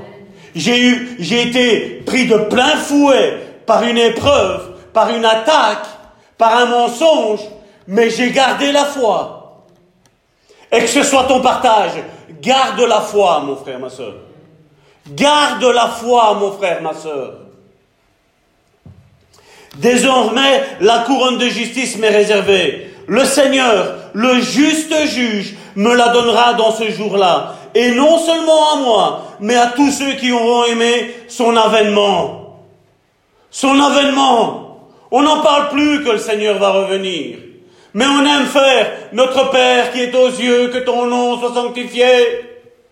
Qu'est-ce qu'il dit après? Que ton règne vienne. Que ta volonté soit faite sur la terre comme elle est faite là-haut dans le ciel. Que les deux ne fassent plus qu'un. Viens au plus tôt vers moi, car Démas m'a abandonné. Tu penses que parce que tu es homme ou femme de Dieu, que tout le monde va t'acclamer, mon frère, ma soeur L'apôtre Paul cite le nom d'une personne. Et aujourd'hui, on dit, on ne peut plus juger. Et il dit, car Démas m'a abandonné par amour pour le siècle présent. Il est parti pour Thessalonique. Crescence est allé en Galatie. Tite en Dalmatie. Luc seul est avec moi. Prends Marc et amène-le avec toi, car il m'est utile pour le ministère. Il dit pas qu'il est utile pour ces choses qu'il a à faire lui, pour la construction de tentes. Il dit, comme Karine le disait tantôt, ici, c'est ma maison, c'est notre deuxième maison. Il m'est utile pour le ministère. Pas pour les choses de ce monde, mais pour le ministère. J'ai envoyé Tichik à Éphèse. Quand tu viendras, apporte le manteau que j'ai laissé à Troas chez Carpus et les livres, surtout les parchemins. Les parchemins, vous savez, c'est quoi? C'est les épîtres.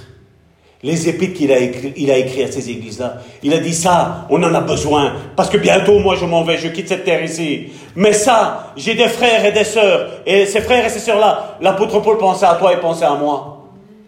Il disait, on va les recueillir dans un livre qu'on va appeler la Bible. Ils vont pouvoir les lire, ils vont pouvoir s'enseigner, ils vont pouvoir avoir la révélation de la révélation que moi j'avais eue. Ils vont se mettre au diapason avec la parole. Et oui, nous ne pouvons pas désirer servir Dieu si notre vie ne vit pas d'abord une bonne relation avec le Seigneur. Aujourd'hui, on cherche des hommes et des femmes qui savent aligner, des, faire une bonne prédication, aligner, mettre, vous savez, ou qui se trompent jamais, vous savez, dans, les mots là, ou, ou, alors on utilise, vous savez, des mots savants, comme ça, ça fait waouh. Avant, dans le temps, on appelait une femme de ménage. Maintenant, comme on l'appelle, une technicienne de surface. C'est un titre plus glorieux, mais toujours avec un salaire misérable. C'est pas vrai? Aujourd'hui, c'est ce qu'on voit aujourd'hui. On le voit dans, dans tous les métiers. On donne des noms, des noms savants, mais seulement ils doivent dépenser le moins possible. Le moins possible. Et aujourd'hui, c'est ce qu'on recherche aujourd'hui dans les églises. Vous savez, être bien habillé. Si je viendrais ici, je me demande, un dimanche matin, je sais qu'ici au sein de Bon Samaritain, vous ne serez pas choqués. Mais imaginez si je viens en vêtements de travail. Parce que j'ai fait la nuit. Et je viens vous apporter la parole de Dieu en vêtements de travail. Est-ce que ça va changer quelque chose pour vous? Est-ce que c'est le vêtement qui fait qui je suis? Et aujourd'hui, c'est ça qu'on voit. Ah, il faut que je sois toujours habillé différemment. Et alors si, on est toujours habillé de la même façon Du moment que mon frère et ma soeur, je, ne suis pas un sujet de qu'il soit répugné par ma, par ma vie, par mon odeur, mon frère, ma soeur, peu importe. Peu importe. Peu importe comment tu es habillé. Peu importe de quelle milieu social tu habites. Peu importe ce que tes parents ont fait, peu importe ce que tes grands-parents ont fait, peu importe que tu viens d'une famille de grands brigands, peu importe, du moment que ton cœur a changé, mon frère, ma soeur, c'est ce qui compte pour nous. On ne vit pas d'apparence, on vit d'être. Et comme je disais, nous ne pouvons pas désirer servir Dieu si notre vie n'est pas d'abord en bonne relation avec le Seigneur. C'est la communion spirituelle. Et nous ne pouvons pas faire des plans dans sa mission, dans, les plans, dans les ministères que Dieu nous a donnés, si nous ne nous abandonnons pas à sa grâce. Souvent, en tant que bons chrétiens, nous souhaitons traiter des sujets concernant les dons spirituels, les ministères, comment prospérer financièrement, comment briser les hôtels sataniques. C'est pas vrai? On aime ces, choses-là, on aime ça. T'achètes le livre et quand t'as fini, t'as rien compris. T'as deux versets et t'as rien compris. C'est pas vrai? C'est qu'à moi que c'est arrivé à acheter des livres et que il n'y a que deux versets. Un verset sur 450 pages. Du blablabla, du blablabla, du blablabla. Je vais vous dire une chose, mon frère, ma soeur. C'est la communion avec Dieu qui brise les hôtels sataniques que nous avons. Que tout ce qui a été fait, mon frère, ma soeur, c'est notre communion avec le Seigneur. Nous sommes certainement fascinés par la manifestation du surnaturel dans la vie d'un croyant, d'un ministère, d'un prédicateur. Mais tout cela pourrait être stérile si notre vie n'est pas en communion avec le Christ. Vous vous rappelez de 1 Corinthiens chapitre 13 L'hymne à l'amour. Et quel est le résumé du résumé de l'amour? Si je fais tout ça et je n'ai pas l'amour, je n'ai rien fait. Et l'amour, ce n'est pas un amour humain, mais l'amour est divin. Parce que Dieu est amour. Et c'est cet amour-là que j'ai besoin d'avoir. L'amour du monde, c'est je te fais des choses. Mais à un moment donné, si tu ne me restitues pas les choses, mon frère, ma soeur, je vais arrêter de te les faire. C'est pas vrai? Ce qui nous rend, ce qui ne nous rend pas stériles, mon frère, ma soeur, je vais te dire, il y a une seule chose qui nous rend pas stériles. Une seule chose. On peut remettre l'image, Massimo, de.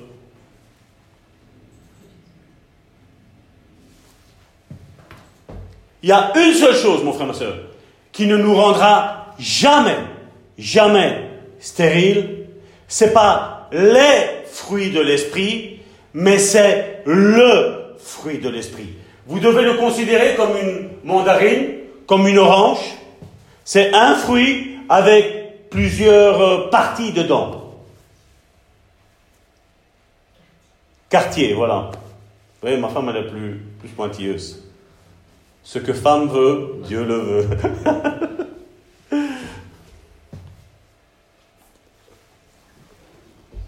Quand on prend Genèse chapitre 1, mon frère, ma soeur, Regarde que quand Dieu a créé toutes choses, quel était le but? C'est qu'il y ait toujours une multiplication. Il a créé les animaux, il a dit allez et multipliez-vous. Il a créé les poissons, il a dit allez et multipliez-vous. Il a créé l'homme et la femme, qu'est-ce qu'il a dit? Unissez-vous et multipliez-vous. Assujettissez la terre à vos désirs. Et aujourd'hui, c'est bizarre c'est que normalement l'homme doit assujettir la terre. Et malheureusement, la plupart des grands ministères, je mets grands entre guillemets, grands ministères, ils sont en train d'assujettir l'homme à leurs désirs. C'est ce que Jésus est venu faire. Jésus, le roi des rois, Seigneur des seigneurs, est venu, il a pris un linge, une bassine de l'eau, il a lavé les pieds de ses disciples et qu'est-ce qu'il a dit? Faites de même. Comme moi le maître, je l'ai fait. Et il y a un réma là-dedans. c'est que Dieu ne te demandera jamais de faire quelque chose que lui-même n'a jamais fait. Jésus a su pardonner nos offenses. Et il nous dit quoi? Pardonnez-vous aussi les offenses que les autres vous feront, mon frère, ma soeur. Je suis étonné qu'après un an, deux ans, trois ans, certains frères, certaines sœurs sont toujours en train de ressasser ce que les autres leur ont fait. Fais attention, mon frère, ma soeur. Parce qu'il y a des racines d'amertume là-dedans. Fais attention que cette racine-là ne vienne pas se multiplier dans ta vie, mon frère, ma soeur. Fais attention. Les bonnes compagnies, les mauvaises compagnies corrompent les bonnes mœurs, mon frère, ma soeur. Attention, danger. Et Dieu nous voit comme des arbres. Et on, va voir pourquoi. Dieu nous voit comme des arbres. Mais vous savez, quand vous regardez l'arbre, vous dites, waouh, quel bel arbre. On admire l'arbre, c'est pas vrai, mon frère, ma soeur? Mais je vais te dire une chose, mon frère, ma soeur.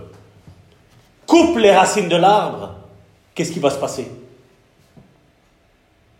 Qu'est-ce qui est plus important L'arbre ou les racines? Les racines.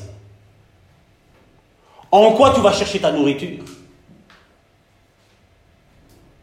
Les racines ont pour but d'aller chercher les nutriments de la terre et donner à manger à l'arbre pour que l'arbre devienne beau. Et nous, on regarde l'arbre, on fait Waouh Hier, nous avons été promenés avec euh, Karine et Christina. Et je regardais, il y avait des arbres là, et on voyait à un moment donné, il y avait une racine qui, qui rentrait dans la terre, parce que si vous voyez, ça s'était affaissé, et donc il y avait une partie de la racine, on la voyait. Et on voyait que la racine, elle, elle sortait, mais elle re-rentrait dans la roche, et elle allait rechercher l'humidité pour donner à boire à l'arbre. Nous, on admire le visuel, mais le plus important, mon frère, ma soeur, c'est ce qu'on ne voit pas les racines. En quoi tu te puises? Et je vais te dire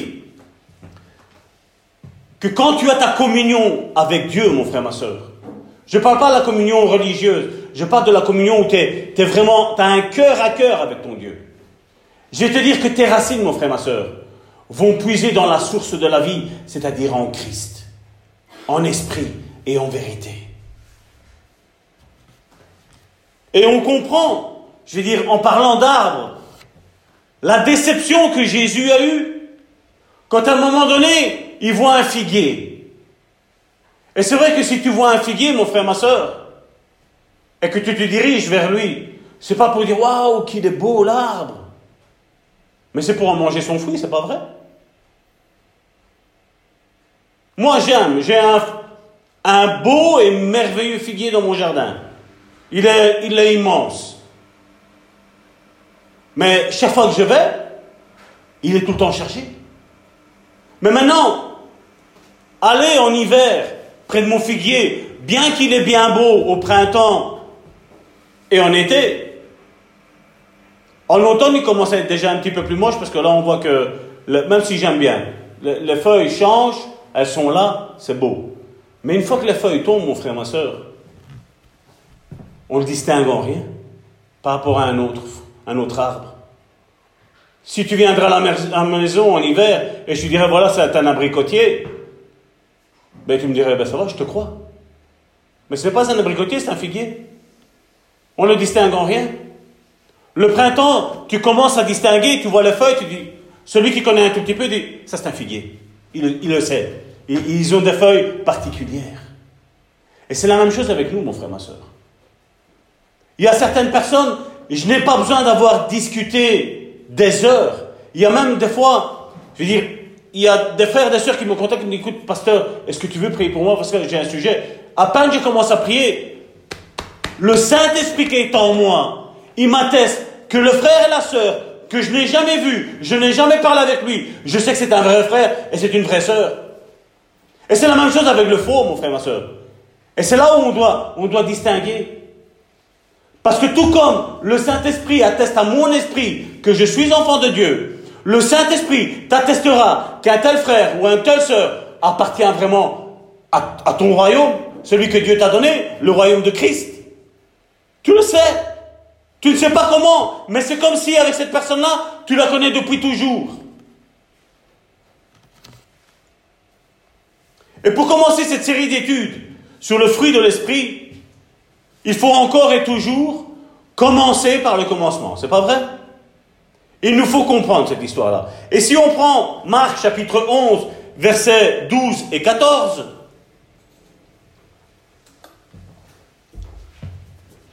ben, c'est ce que je vous disais. Jésus se retrouve face à ce figuier. Et il dit, le lendemain, après qu'ils furent sortis de Béthanie, Jésus eut faim. Apercevant de loin un figuier qui avait des feuilles, il alla voir s'il y trouverait quelque chose. Et s'étant approché, il ne trouva que des feuilles. Est-ce que j'ai menti jusque-là? Je dis la vérité. C'est ce qui est mis. Et regardez ce qu'il est mis. Il y a un point qui pour moi, il ressort de là. Parce qu'il dit, car ce n'était pas la saison des figues. Si toi et moi on aurait été là, et que Jésus nous aurait dit, Salvatore, je vais aller chercher des figues, et moi, Salvatore, connaissant un petit peu la saison dont on était, j'aurais dit à Jésus, Jésus, c'est pas la saison. Ne te déplace pas jusqu'à là-bas, ça sert à rien.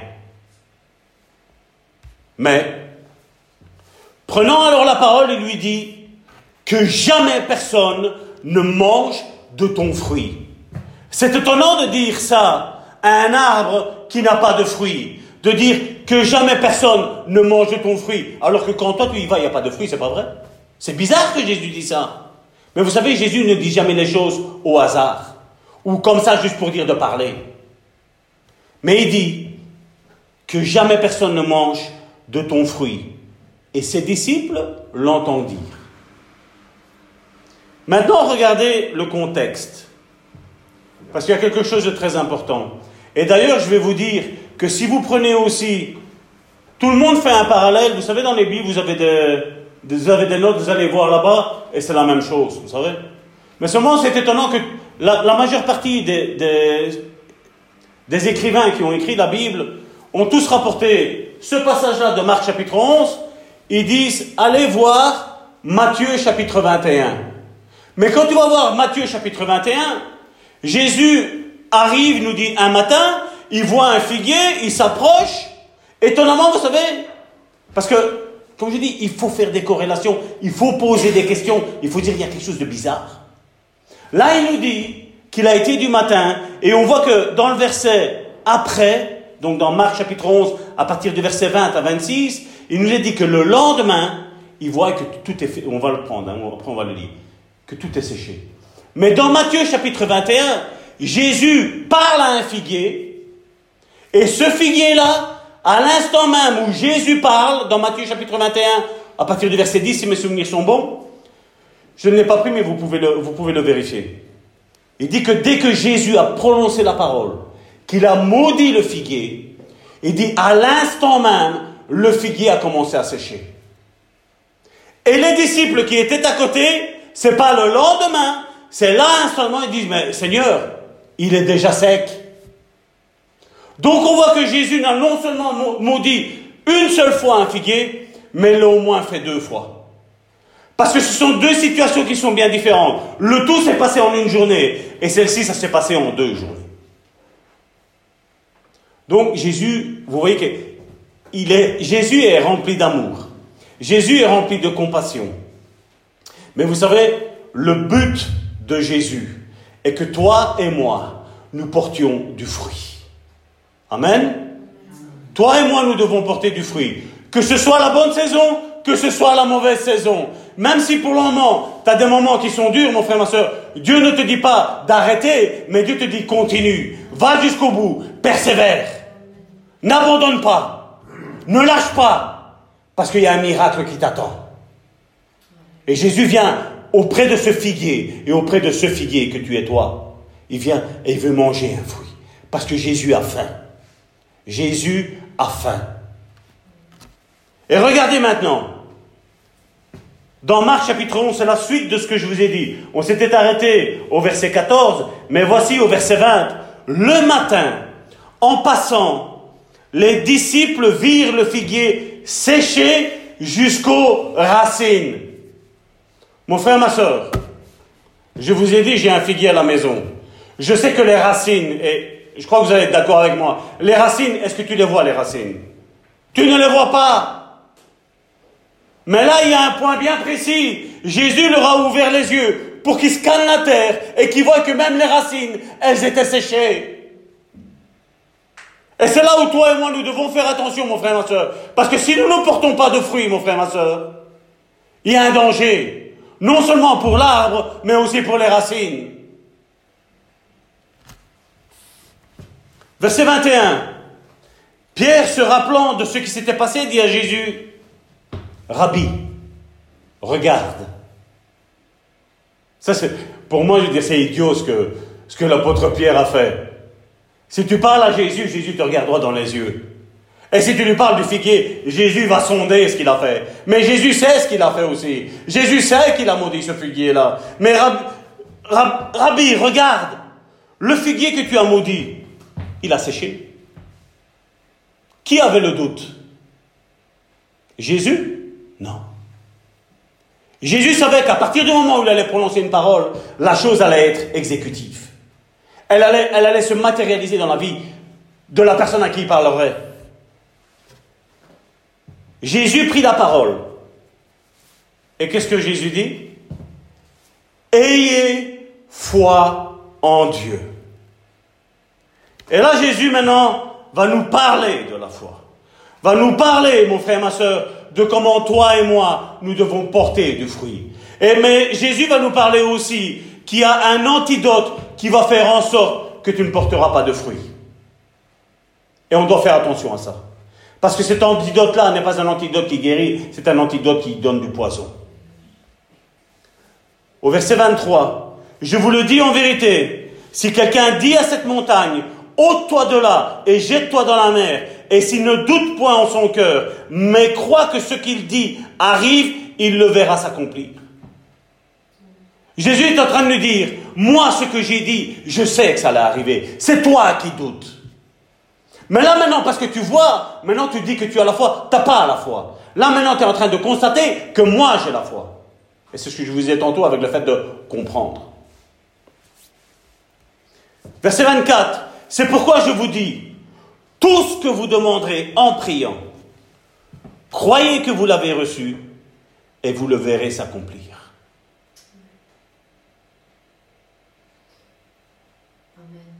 Je vois des doutes.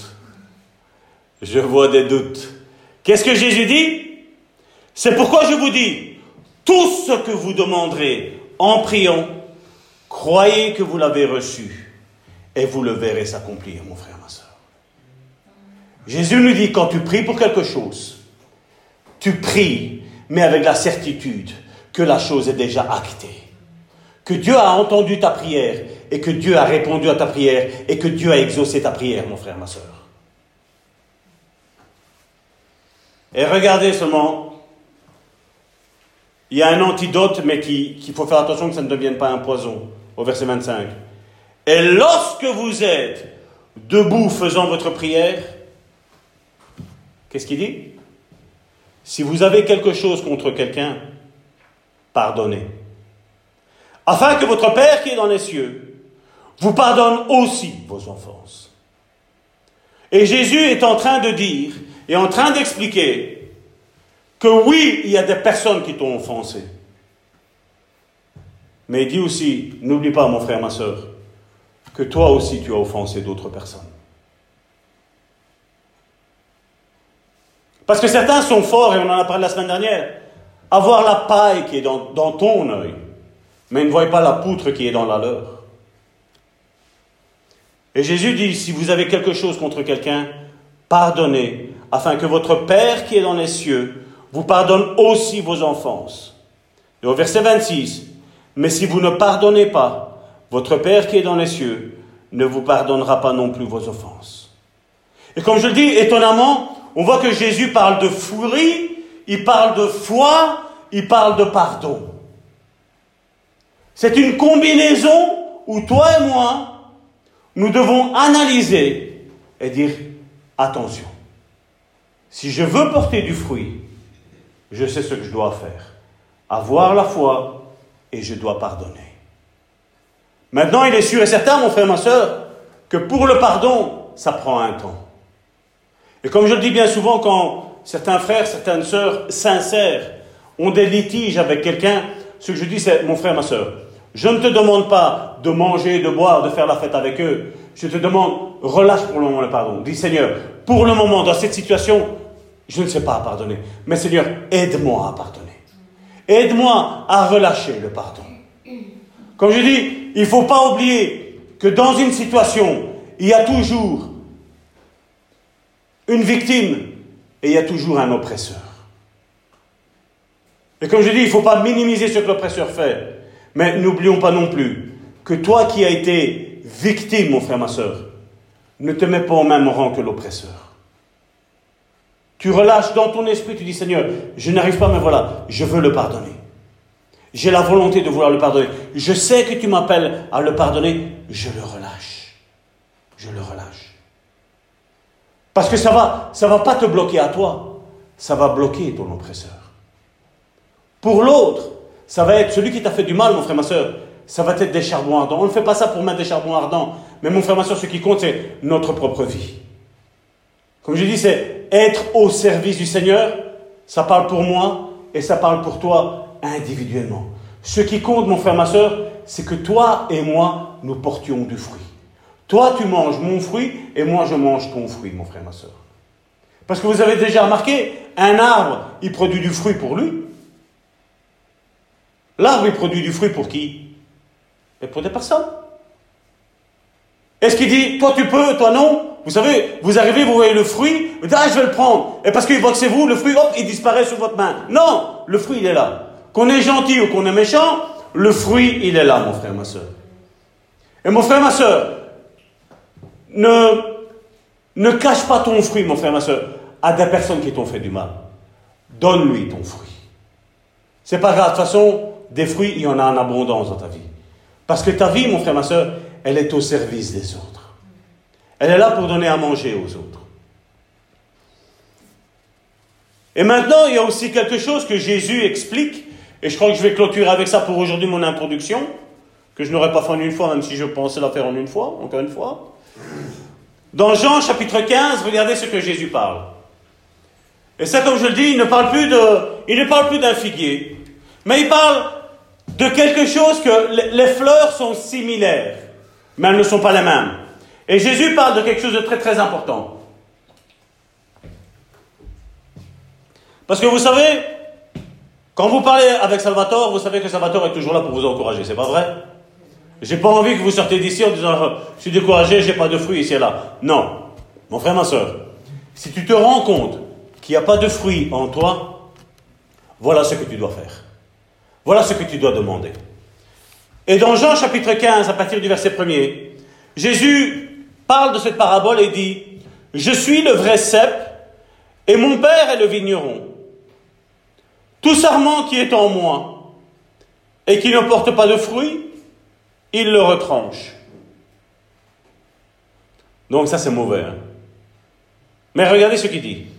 Et tout sarment qui porte du fruit, il les monte. Donc tu vois encore que même quand tu penses que tu es arrivé et que tu portes du fruit, qu'est-ce que Jésus nous dit? C'est pas encore fini. Jésus spirituellement est un gros gourmand.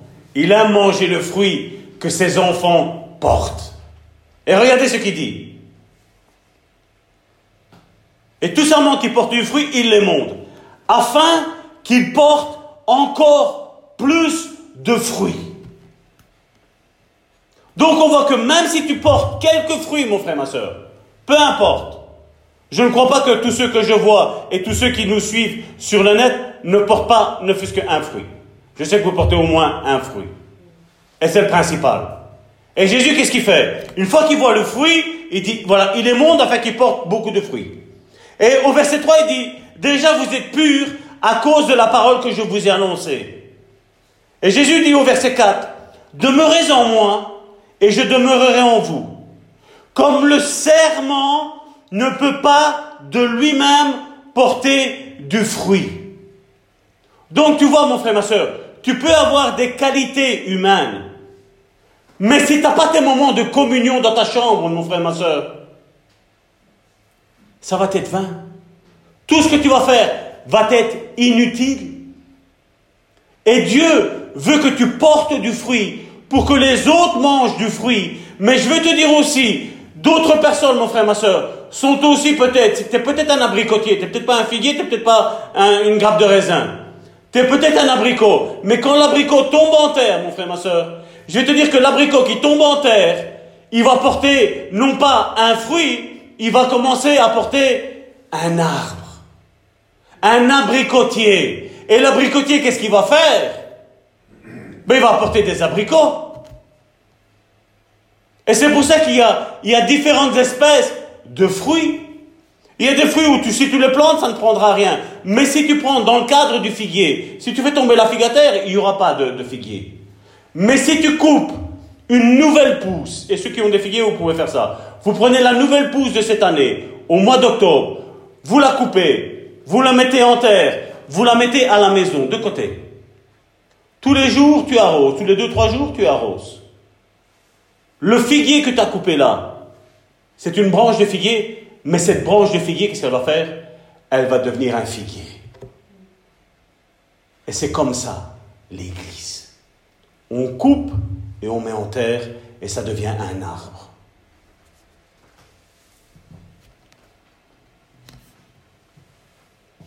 Ainsi, vous ne le pouvez non plus si vous ne demeurez en moi.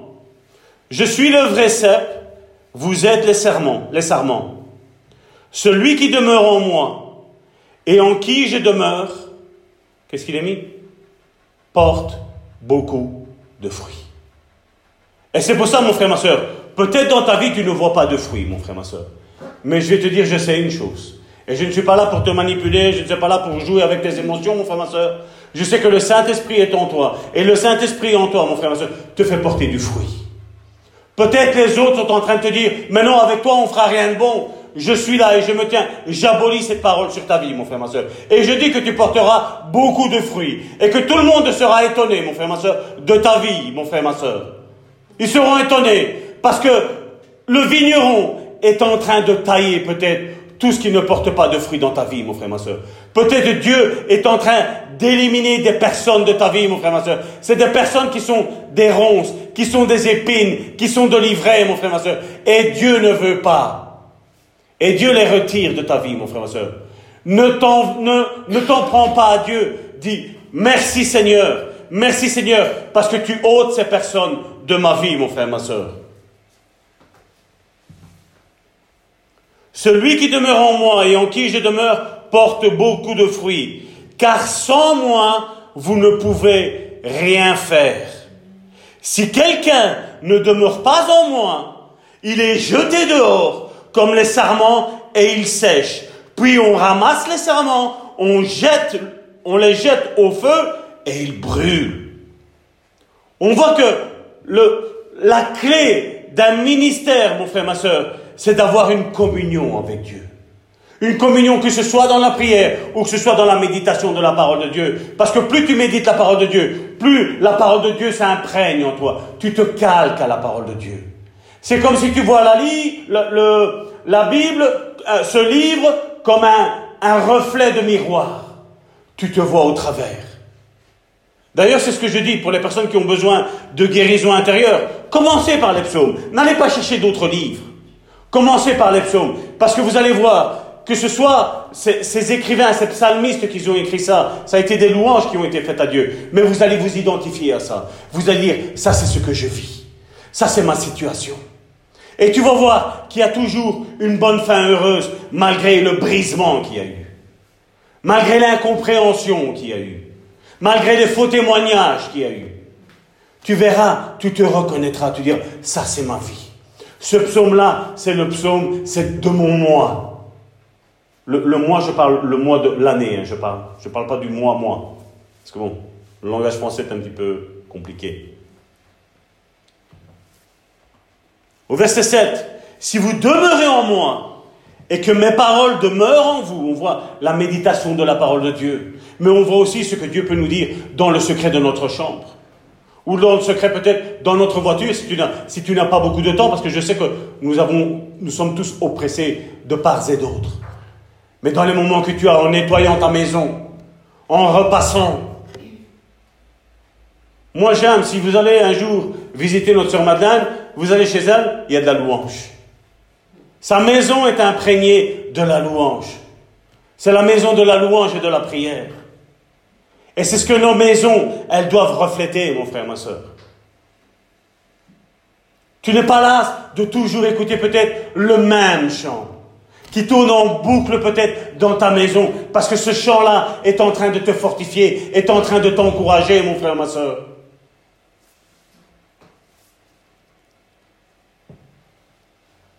Si vous demeurez en moi et que mes paroles demeurent en vous, demandez ce que vous voudrez et cela vous sera accordé.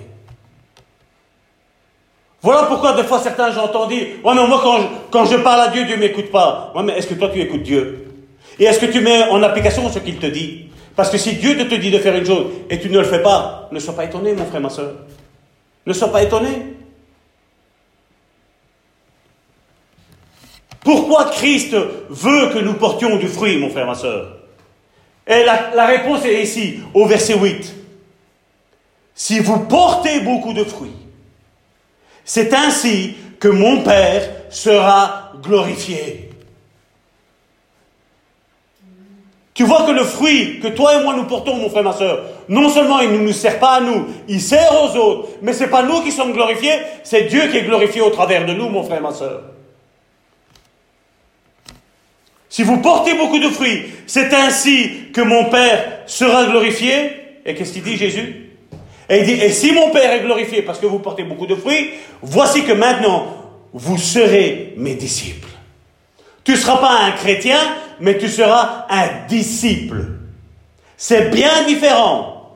Parce que le chrétien est appelé, mais le disciple est un élu. Et Jésus y a dit, il y a beaucoup d'appelés, mais il y a peu d'élus. Et je vais te dire que ce n'est pas les appelés qui vont être au paradis, c'est les élus qui seront au paradis. Les élus.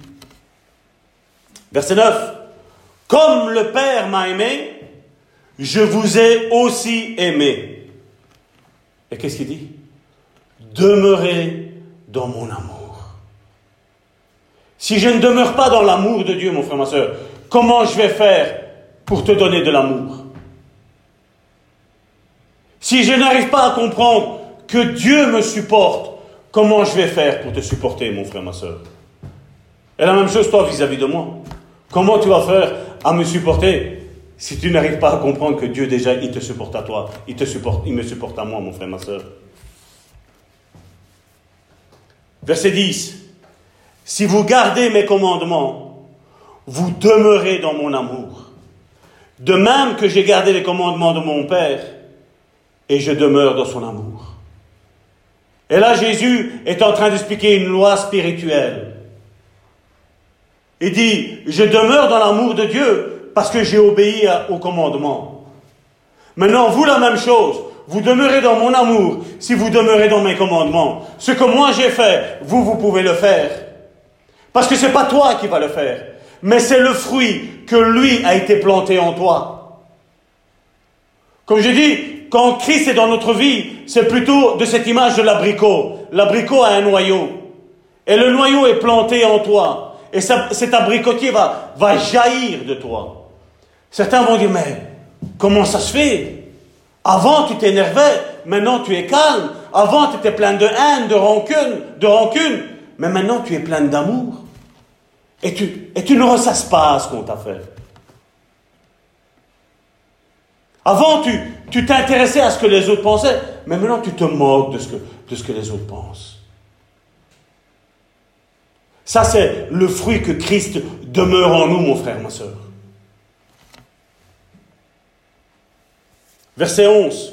Je vous ai dit ces choses afin que ma joie, amour, joie, c'est pas les fruits d'esprit, ça. Je vous, ai, je vous ai dit ces choses afin que ma joie soit en vous et que votre joie soit parfaite. On verra, il y en a, beaucoup ils pensent que s'il y a ça qui arrive dans leur vie, ça y est, ils seront heureux, ce sera fini, ils n'auront plus jamais de malheur. Ils seront plus jamais de mauvaise humeur. Je vais te dire, ça c'est se confier dans les richesses de ce monde.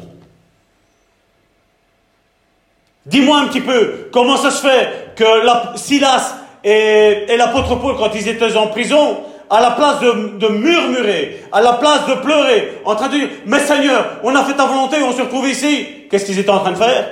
Ils étaient en train de chanter des louanges. Ils n'avaient peut-être pas de batterie, ils n'avaient peut-être pas de guitare, ils n'avaient peut-être pas de piano, mais à mon avis, ils ont pris la gamelle et ils ont commencé à taper. Ils ont commencé à taper des mains. Ils n'avaient rien, mais ils ont commencé à faire ça. J'imagine soit Paul, soit Silas, avec les barreaux de la prison, en train de faire de l'harpe. Ils ne regardaient pas toutes ces choses-là comme du mépris ou comme une punition. Mais ils ont commencé à glorifier Dieu. Ils ont dit, merci Seigneur parce qu'ils l'ont fait à toi, ils nous le font à nous. Merci Seigneur, parce que je suis dans la joie, parce que à cause que tu vis en moi, on me fait toutes ces choses-là. Dans Matthieu chapitre 5, tu nous l'as dit, qu'à cause de toi, on nous fera toutes ces choses-là. Merci Seigneur. Je ne me lamente plus. Merci Seigneur si les gens parlent mal de moi. Je ne cherche pas à ce qu'ils parlent mal de moi, mais spontanément ils parlent de moi à cause que la lumière, que toi tu es la lumière, que tu vis en moi, tu es en train de les éblouir. Leurs démons ne sont plus cachés, ils sont à la pleine lumière de tout le monde.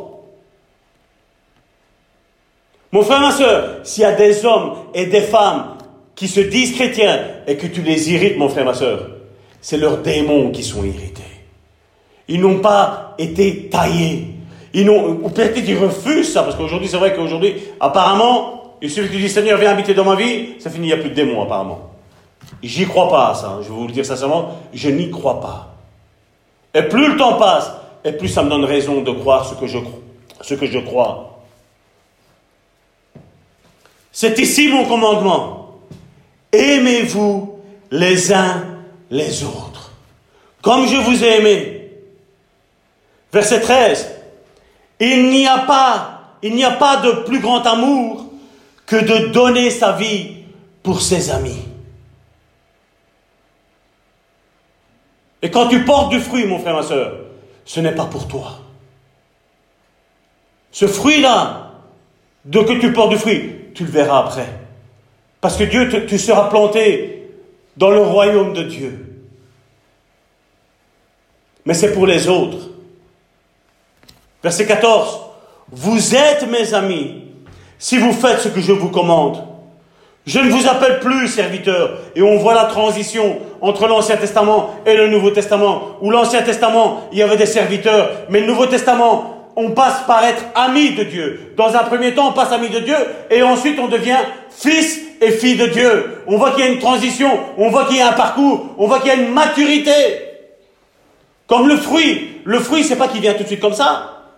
Il y a un bourgeon. Il y a la fleur et ensuite il y a le fruit. C'est notre parcours, mon frère, ma soeur. On était serviteurs, on nous a fait croire que nous étions encore des serviteurs sous l'ère de la grâce. Non, mon frère, ma soeur.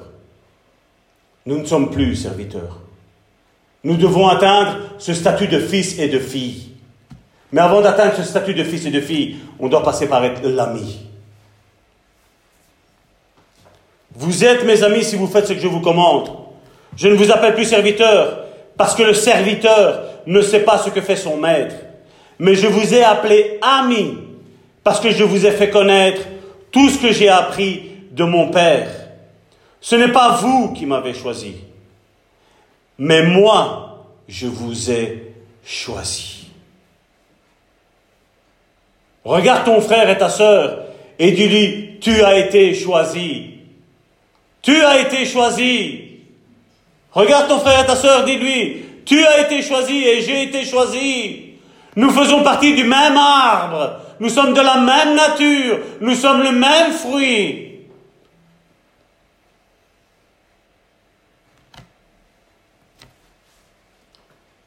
Et ensuite il dit, et je vous ai établi. Donc non seulement Dieu t'a choisi, mais Dieu t'a établi. Afin que vous alliez, vous vous rappelez au début Allez et faites des nations de tous les disciples. Afin que vous alliez et que vous portiez du fruit et que votre fruit demeure. Afin que ce que vous demanderez au Père en mon nom, il vous le donne. Ce que je vous commande, aïe. Deuxième fois, c'est de vous aimer les uns les autres. Si le monde vous haït, et quand il parle du monde, ce n'est pas que le monde, monde de ceux qui n'ont pas accepté le Seigneur, mais c'est aussi le monde, c'est aussi ceux qui se disent chrétiens et qui ne le sont pas, qui ne vivent pas selon les préceptes de la parole de Dieu. C'est ceux qui ont encore de la rancune, de l'amertume, de la haine, du mépris, du mensonge dans leur vie.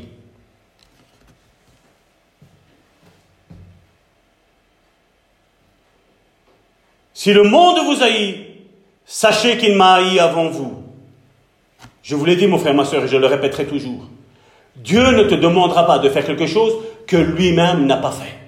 Il a été haï en nous. Il est le premier en tout, mon frère, ma soeur. Si vous étiez du monde, le monde vous aimerait. Euh, le monde aimerait ce qui est à lui. Mais parce que vous n'êtes pas du monde et que vous avez, vous avez, je vous ai choisi du milieu de monde, à cause de cela, le monde vous haït. Souvenez-vous de la parole que je vous ai dite. Le serviteur n'est pas plus grand que son maître. S'ils m'ont persécuté, ils vous persécuteront. S'ils ont gardé ma parole, ils garderont aussi la vôtre. Mais ils vous feront toutes ces choses à cause de mon nom. Alors mon frère, ma soeur, à partir de maintenant, regarde-toi. C'est comme si tu sors et tu te, tu te regardes. Et tu dis, s'il y a des personnes qui te haïssent, c'est parce que tu n'appartiens plus à ce monde. Parce que tu n'es pas un chrétien, mais tu es un ou une chrétienne.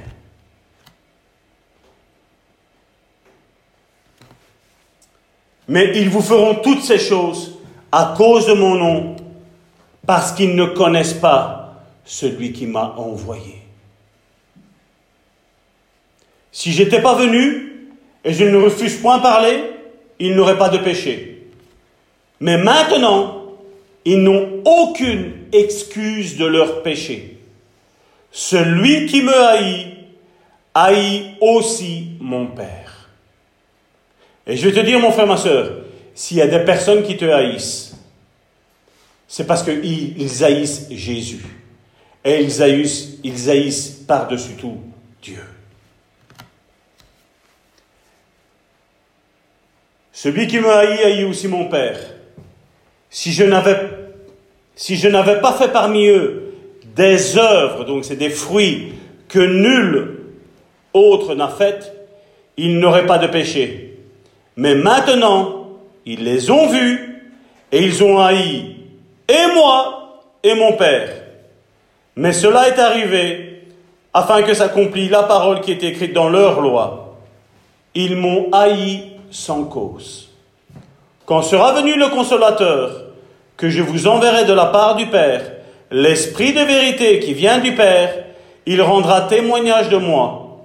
Et vous aussi, vous rendrez témoignage parce que vous êtes avec moi dès le commencement. Voilà pourquoi certaines personnes, mon frère, ma soeur, te haïssent. Voilà peut-être pourquoi tu es en train de passer par des épreuves terribles, mon frère, ma soeur. Parce que tu n'appartiens plus à ce monde. Parce que Dieu est en train de tailler ta vie. Comme un bon vigneron. Il veut que tu portes beaucoup de fruits, mon frère, ma soeur. Dieu est un excellent vigneron. Et Jésus est un merveilleux cep. Un cep qui est appelé à porter beaucoup de fruits. Aujourd'hui, Jésus porte du fruit grâce à ta vie et grâce à ma vie. Grâce à nos vies, mon frère, ma soeur.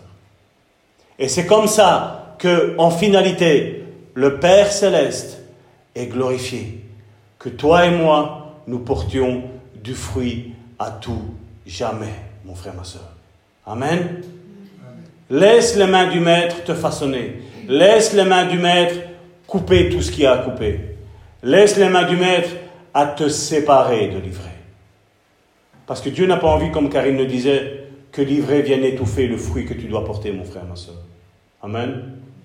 Au nom de Jésus-Christ, soyez bénis.